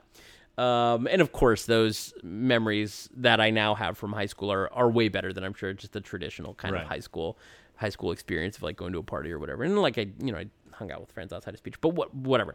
So I took all those trophies and I said um, uh, you know, mom, dad, you can do whatever you want with with these trophies. And they had like a workout room in the in the uh, garage. The garage had been converted into this this workout room, and um, and I mean, they made that place the most embarrassing fucking shrine you've ever seen. And all through college, I'd I'd give them my trophies. That's where they'd go, and um, and they would just they, they had this little shrine. And honestly, I don't know. Is that where they still are? I don't know. I don't know. Uh, because the room's different. So they must be in storage, or maybe they maybe they got pitched. I don't know. I doubt it. I doubt my mom would do that. But um, I I have um, The mom shrine. we got like yeah, my mom's got a little shrine. I don't think she has the shrine anymore. She's not being proud of my speech accomplishments. Um, but I have um, my my poetry plate from AFA my sophomore year, my duo plate from um, winning duo with Joe at AFA my junior, Junior. year, and then my poetry trophy from NFA for winning nationals my senior year. Um, my my Pentaf trophy from from nationals that year. Um, my mom, it was like it like broke and it was kind of like falling over to the side. And my my mom, she's so sweet. She like took it to like a trophy shop and got it fixed and brought it back and was like, "You can take this trophy with you to California." And I was like, "Mom, this trophy is like this is trophy stu-. Yeah. stupid looking. I can't do anything with this. It's like fucking huge. You can't put it on a bookshelf because it, it it's too tall for the ceiling. So I was like, I, I can't do anything with that in my apartment in Los Angeles. I'll take the plates are easy enough, you know, and the the kind of like the national champion trophy from NFA. It's it's manageable on top of a bookshelf. So I took those three. Those are my nice kind of speech reminders. Um, you have them scattered about the apartment now. no, no, they're all kind of tucked away on top of a bookshelf Mm. in my office, kind of in the corner, and I kind of I forget about them, and then once every couple years, someone will kind of come into the office and we'll be talking about something, and it's just like, oh, what's those? And it's like, oh, this will be a fun little. Oh, I used to do speech and did this and was successful. And then usually the reaction is kind of like, oh, cool. Anyway, blah blah blah blah. but once in a while, someone's pretty interested, you know. But um, I mean, they're there just for me, you know. It's like, and and not so much. I know it sounds like, oh, well, the national champion trophies are the ones I have, but like, it it doesn't make me think of that. It makes me think of my team. It makes me think of all the fun memories I had. You know, it was it was a seven year stretch of my life, six, seven year stretch of my life that is kind of encapsulated on top of a uh, to- on top of a bookshelf that I like to think about sometimes. All right. Question number eight. What speech skill do you use most often in your day to day life? Shit, the the the confidence that it hmm. it it put into me, you mm-hmm. know. I mean, you wouldn't believe the kid that started this activity. Um like I was petrified. Like I told you that whole first year Right. petrified. hated stepping in front of an audience. And eventually, once it starts clicking, oh, that's like it's like addictive. Hmm. It's like, oh shit, like I can make an audience laugh. Um, and that slowly builds confidence. And every ballot you get that says, you're great, you're doing so good, this is great, you're funny, you're smart, um, you're so believable. You know, those things just Build your confidence. build your confidence. Yeah. And like, boy, I would really like to stress that to every judge out there is you can rip someone apart, but it's so much easier to to build them up. Even if they're not great, you could still give these little bit because when I wasn't great, I was still getting the little keep going ballots. or at least say something keep pushing positive, along. yeah. Keep pushing along, you know? And I and I'll admit, like when I first got out of speech, I probably wrote some harsh ballots because it was like I know exactly how it should be done, and I'm very particular and opinionated, and I'm gonna write these I'm gonna write the most helpful ballots ever. But when you look at a helpful ballot, it's very constructive. And the first thing a student thinks is like, holy shit, look at everything I'm doing wrong. Right. You know, and I tried to be like I wanted to like when I was judging, I wanted to be the most helpful judge I could be, hmm. and I would look back at that and be like, that's probably not the. I mean, sure, you can like apply a lot, all of that to your speech piece and it'll help, but like that that confidence is going to be ultimately way more important in the long run.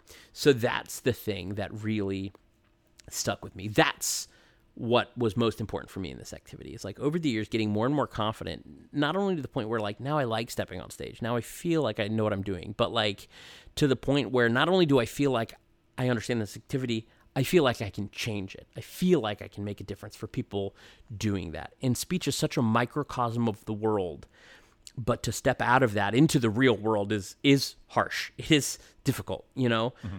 Um, but like I, I, I sort of kind of casually mentioned this a little bit earlier. The very first movie I ever made, I was like I was like 25 when I started kind of pre-production on it. Oh, fucking petrified. As much kind of confidence building that I'd had the previous like seven years of of forensics and then coaching for a number of years and coaching like successful It's like a whole new world when it comes to film. yeah, it was a whole new world, but it was like, boy, I don't know what I'm doing and I'm and I'm super nervous. And like so many times I thought if this all falls apart, it's going to be such a burden off my shoulders. Hmm. Cuz like, oh, oh, it all fell apart. It's not my fault I couldn't make this movie. You know what I mean? And like I had to keep pushing that thought out of my mind and be like, no, you're you're badass, you're confident. And I think something a phrase every speech competitor has heard, I'm sure, is "fake it till you make it." Right. So now I'm hiring like a crew, and I'm I'm getting actors, and I'm going to like direct them in my first movie, and I'm fucking petrified, right? Like I, I don't understand all this film equipment I'm using. Um, I'm trying to communicate with like film professionals that do this for a living and like oh they're going to see through me they're going to see that i'm this this kid who doesn't who's never done this and now they have to take orders from me i don't think stepping on to set that first day i, I don't think i could have done it without all the speech build up i had mm. before that. And I, I feel like it was it was years and years and years of confidence building to get me to take that first step. Honestly if i hadn't done speech i don't think i could have taken that first step. Because you've done it too. Mm. And I don't know if it was a similar thing for you, like kind of saying to people out loud, I'm going to make a movie. It feels silly. It felt silly initially for me. It doesn't anymore. Now I'm like, fuck, fuck yeah, I want to make this thing. I want to get into this. Like saying, I'm a director, I'm a filmmaker. It was uh, like it was at the beginning speech for me. It felt like an imposter, you know? And it's like, I just have to get into it. And I don't know if I could have um, without Without the speech experience. without the speech experience. And it wasn't just that, like kind of in my head, it was like the hundreds of people that have touched me in this activity that I've hopefully touched that are kind of bracing me up. They're kind of all invisibly there pushing me forward. Like hundreds of people have kind of like it's just this big web of I mean speech is just the just a just a, a, a wealth of the smartest, funniest, most amazing people that I've encountered. Mm. You know, like when I got out of speech, my first couple years in LA, when I, I wasn't really coaching, my first year or so when I wasn't really coaching, I would encounter people in the real world, and I was like, holy shit, are are people just this dumb? Are people this profoundly unfunny? Because I've been spoiled with the quality, the caliber of human that I was privileged enough to be around for so long. Because speech, it, it it does attract the the the brightest, and it does attract the the cream of the crop. And if and if they're not that, they learn to become that because they see that, you know? speech i think I, I think it really it brings out the best in people and hopefully everyone exits the activity a better smarter funnier wiser person Well, that's than the when goal they anyway. when they came in that's the goal and i'm sure some people do become like driven by success or i want that title or i want to rip that person down or whatever i'm sure that does drive people some people nuts but ideally this activity should be cultivating the best people that that they could be you know and there's such amazing people that i've met through this activity Well, the, the of- best people i've ever met in my life That segues into question number nine. Why didn't you quit? You know, when I I started at the top of this podcast, I was telling you about Brad, and I was mm-hmm. telling you about, and, and I mentioned Ryan. I think those were my two my two boys in high school that I started with, and they quit. They eventually stopped doing it, and I st- and I just stuck with it. Um, and I think why I didn't quit was I up to that point had never I was a, I was a pretty good illustrator. I could draw pictures well, and I was thinking I was going to be. I always knew I was going to be a filmmaker, but I thought, in the meantime, I have to express myself creativ- uh, creatively, creatively. Um, and so I was thinking I was going to be an artist, and you know I was I was pretty good at that. Um, I was thinking I was going to write. I was going to write plays. I was going to write poetry. I was going to write. Um, but other than that, I wasn't really very good at anything. You know, through elementary school, I was good at making my classmates laugh. Um, but that was about it. I didn't have any discernible skills. I tried sports. My dad was a huge jock, and he was always pushing me to get into, um, like uh, organized sports, like like a, like a team sport type thing. And I and I would try, and I was not an athlete, and I couldn't get on board with it, and I would get very bored. Um, and I just couldn't find anything that would stick. And and speech was just that thing. It just stuck, and it could have unstuck that first year really easily. If something else came along, I could definitely see myself have being derailed, Moving on to something else. moving on to something else. But since I didn't have very many friends, and that community was kind of welcoming me, it There's just a lack of friends of why you didn't it quit. was it just let me it just let me stay because well if i'm not doing that what else am i going to do? Oh. it's like it got me out of house out of the house on weekends you know? And there's these these moments of like kind of when i first started doing speech i couldn't tie a tie. Well on it you want to hear a secret? I still can't tie a tie.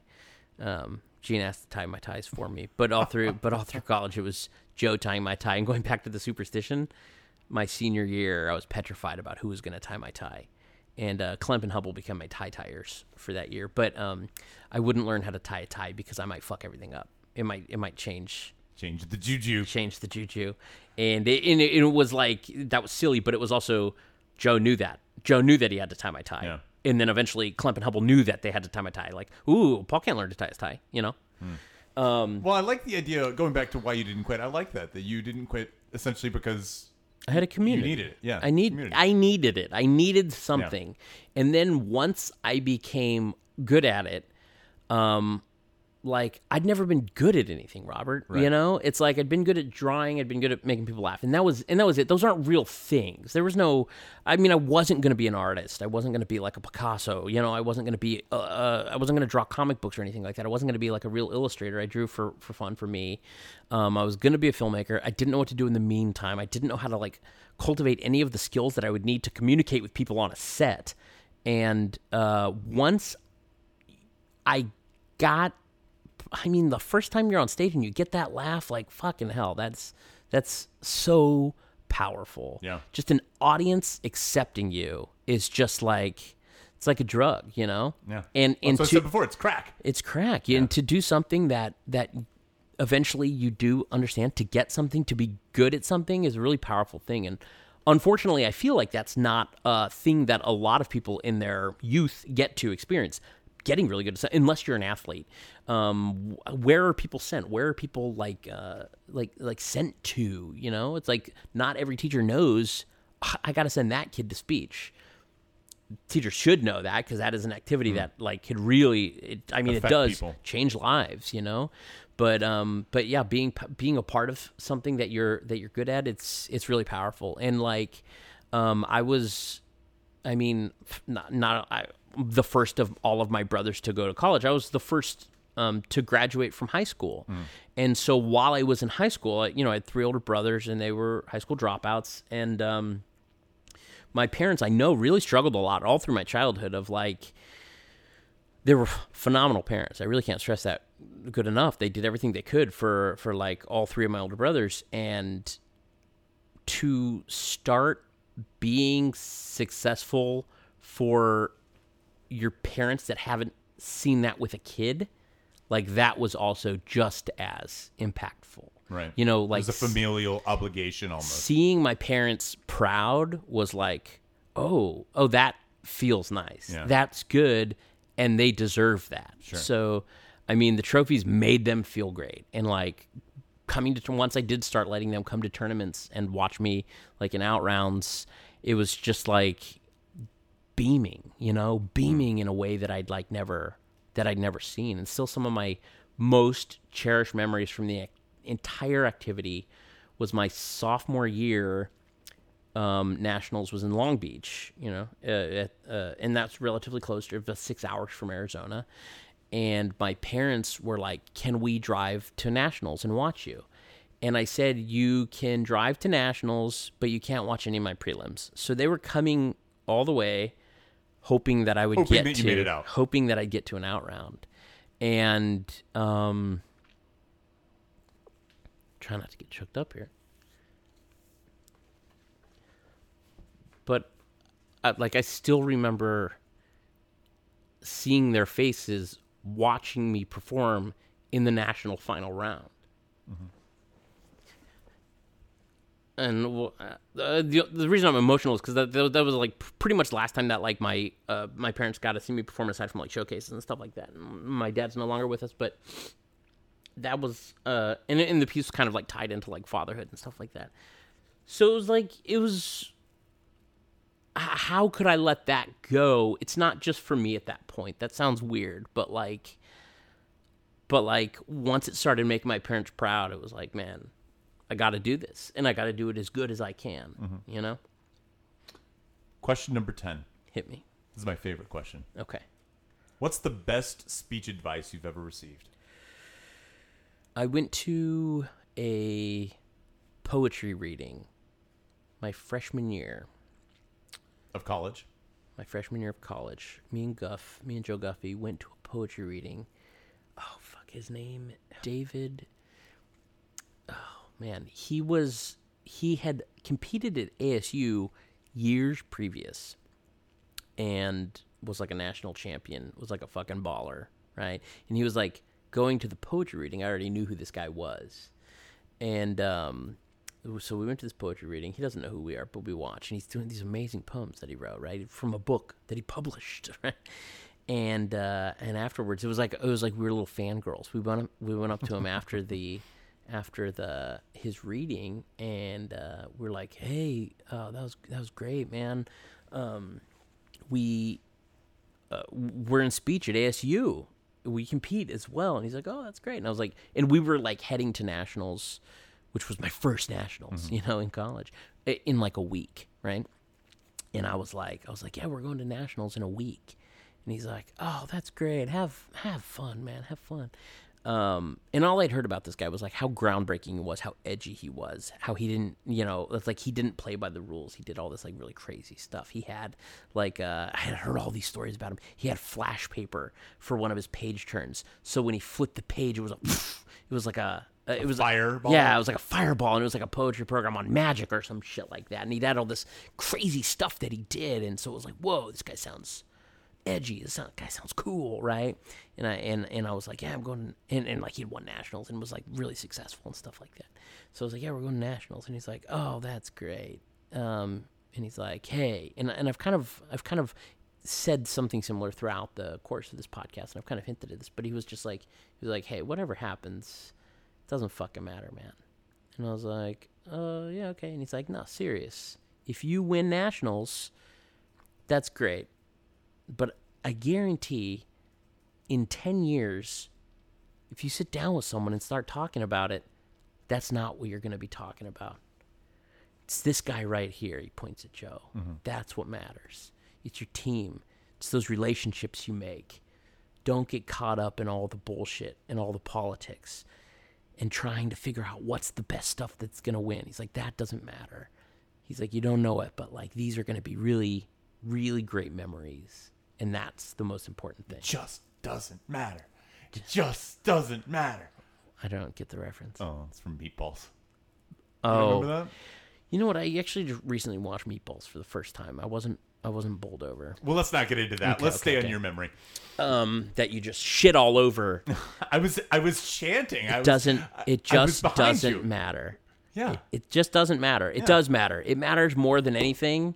It also doesn't matter at all. I mean, the activity matters more than everything. And really, what But the community, the friendships, the, community, relationships. the friendships. It's like, man, if you can get past the cutthroat nature, if you can get past the competitive aspect, and if you can just form a bond with these people, it's it's it's it's life changing. It's hmm. it's a it's a community that you you won't find anywhere else. And something else.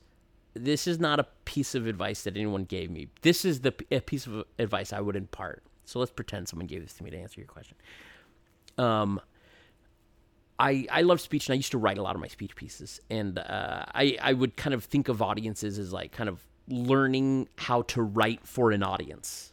Um, I would see what played well, what kind of jokes I could write, how I could kind of manipulate a story for an audience, and I thought that was really great um, experience because you get these audiences every weekend.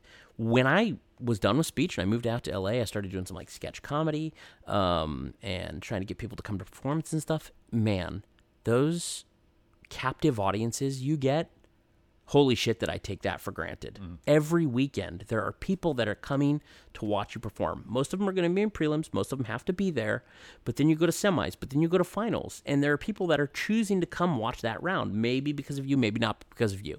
But you're going to be performing in front of audiences consistently for three, four, five, six, seven, eight years. And then once that's over, boy, is that over. Like when I got to LA, I could not pay people to fill a room to watch me perform. hey, I came to watch your sketch show. You came to watch the sketch show. People came, mostly speech people, for the record, Yeah. would come to watch and see, like, hey, what are these speech people doing after speech? You know what I mean?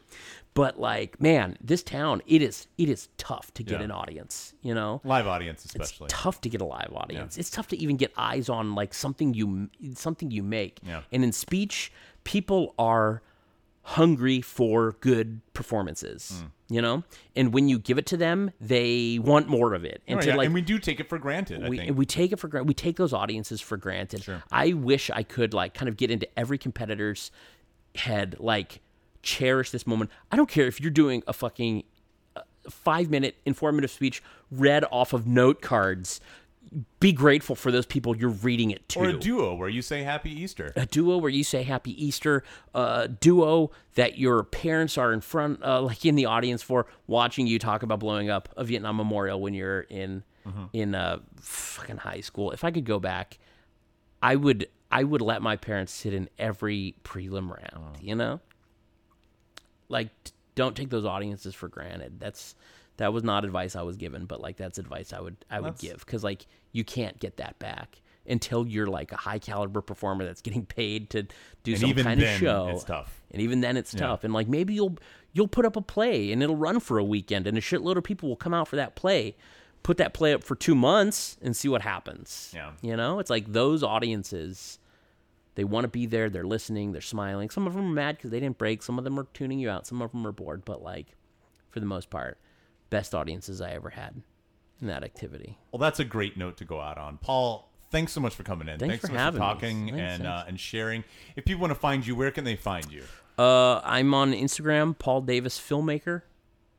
Um, that's that's pretty much all I'm on. I'm not Okay. on I'm not on Twitter.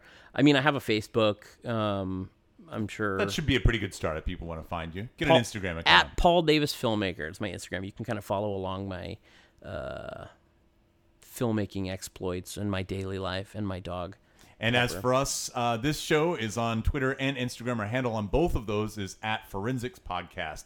Paul, thanks so much for coming in. Thanks for I having really me. appreciate it. Yeah, good good trip down memory lane. Yeah, haven't talked about haven't talked about this stuff in uh, forever. I wish I wish I'd had more stuff that was fresher. Like the memories kind of they start they start coming once you start talking and they start flooding in. I wish I'd been able to kind of hone that flood a little, a little, a little more coherently for you. It's good but- to pick your brain. So No, until pleasure. the next round, keep talking. And as Paul Davis says, whatever happens, it just doesn't matter.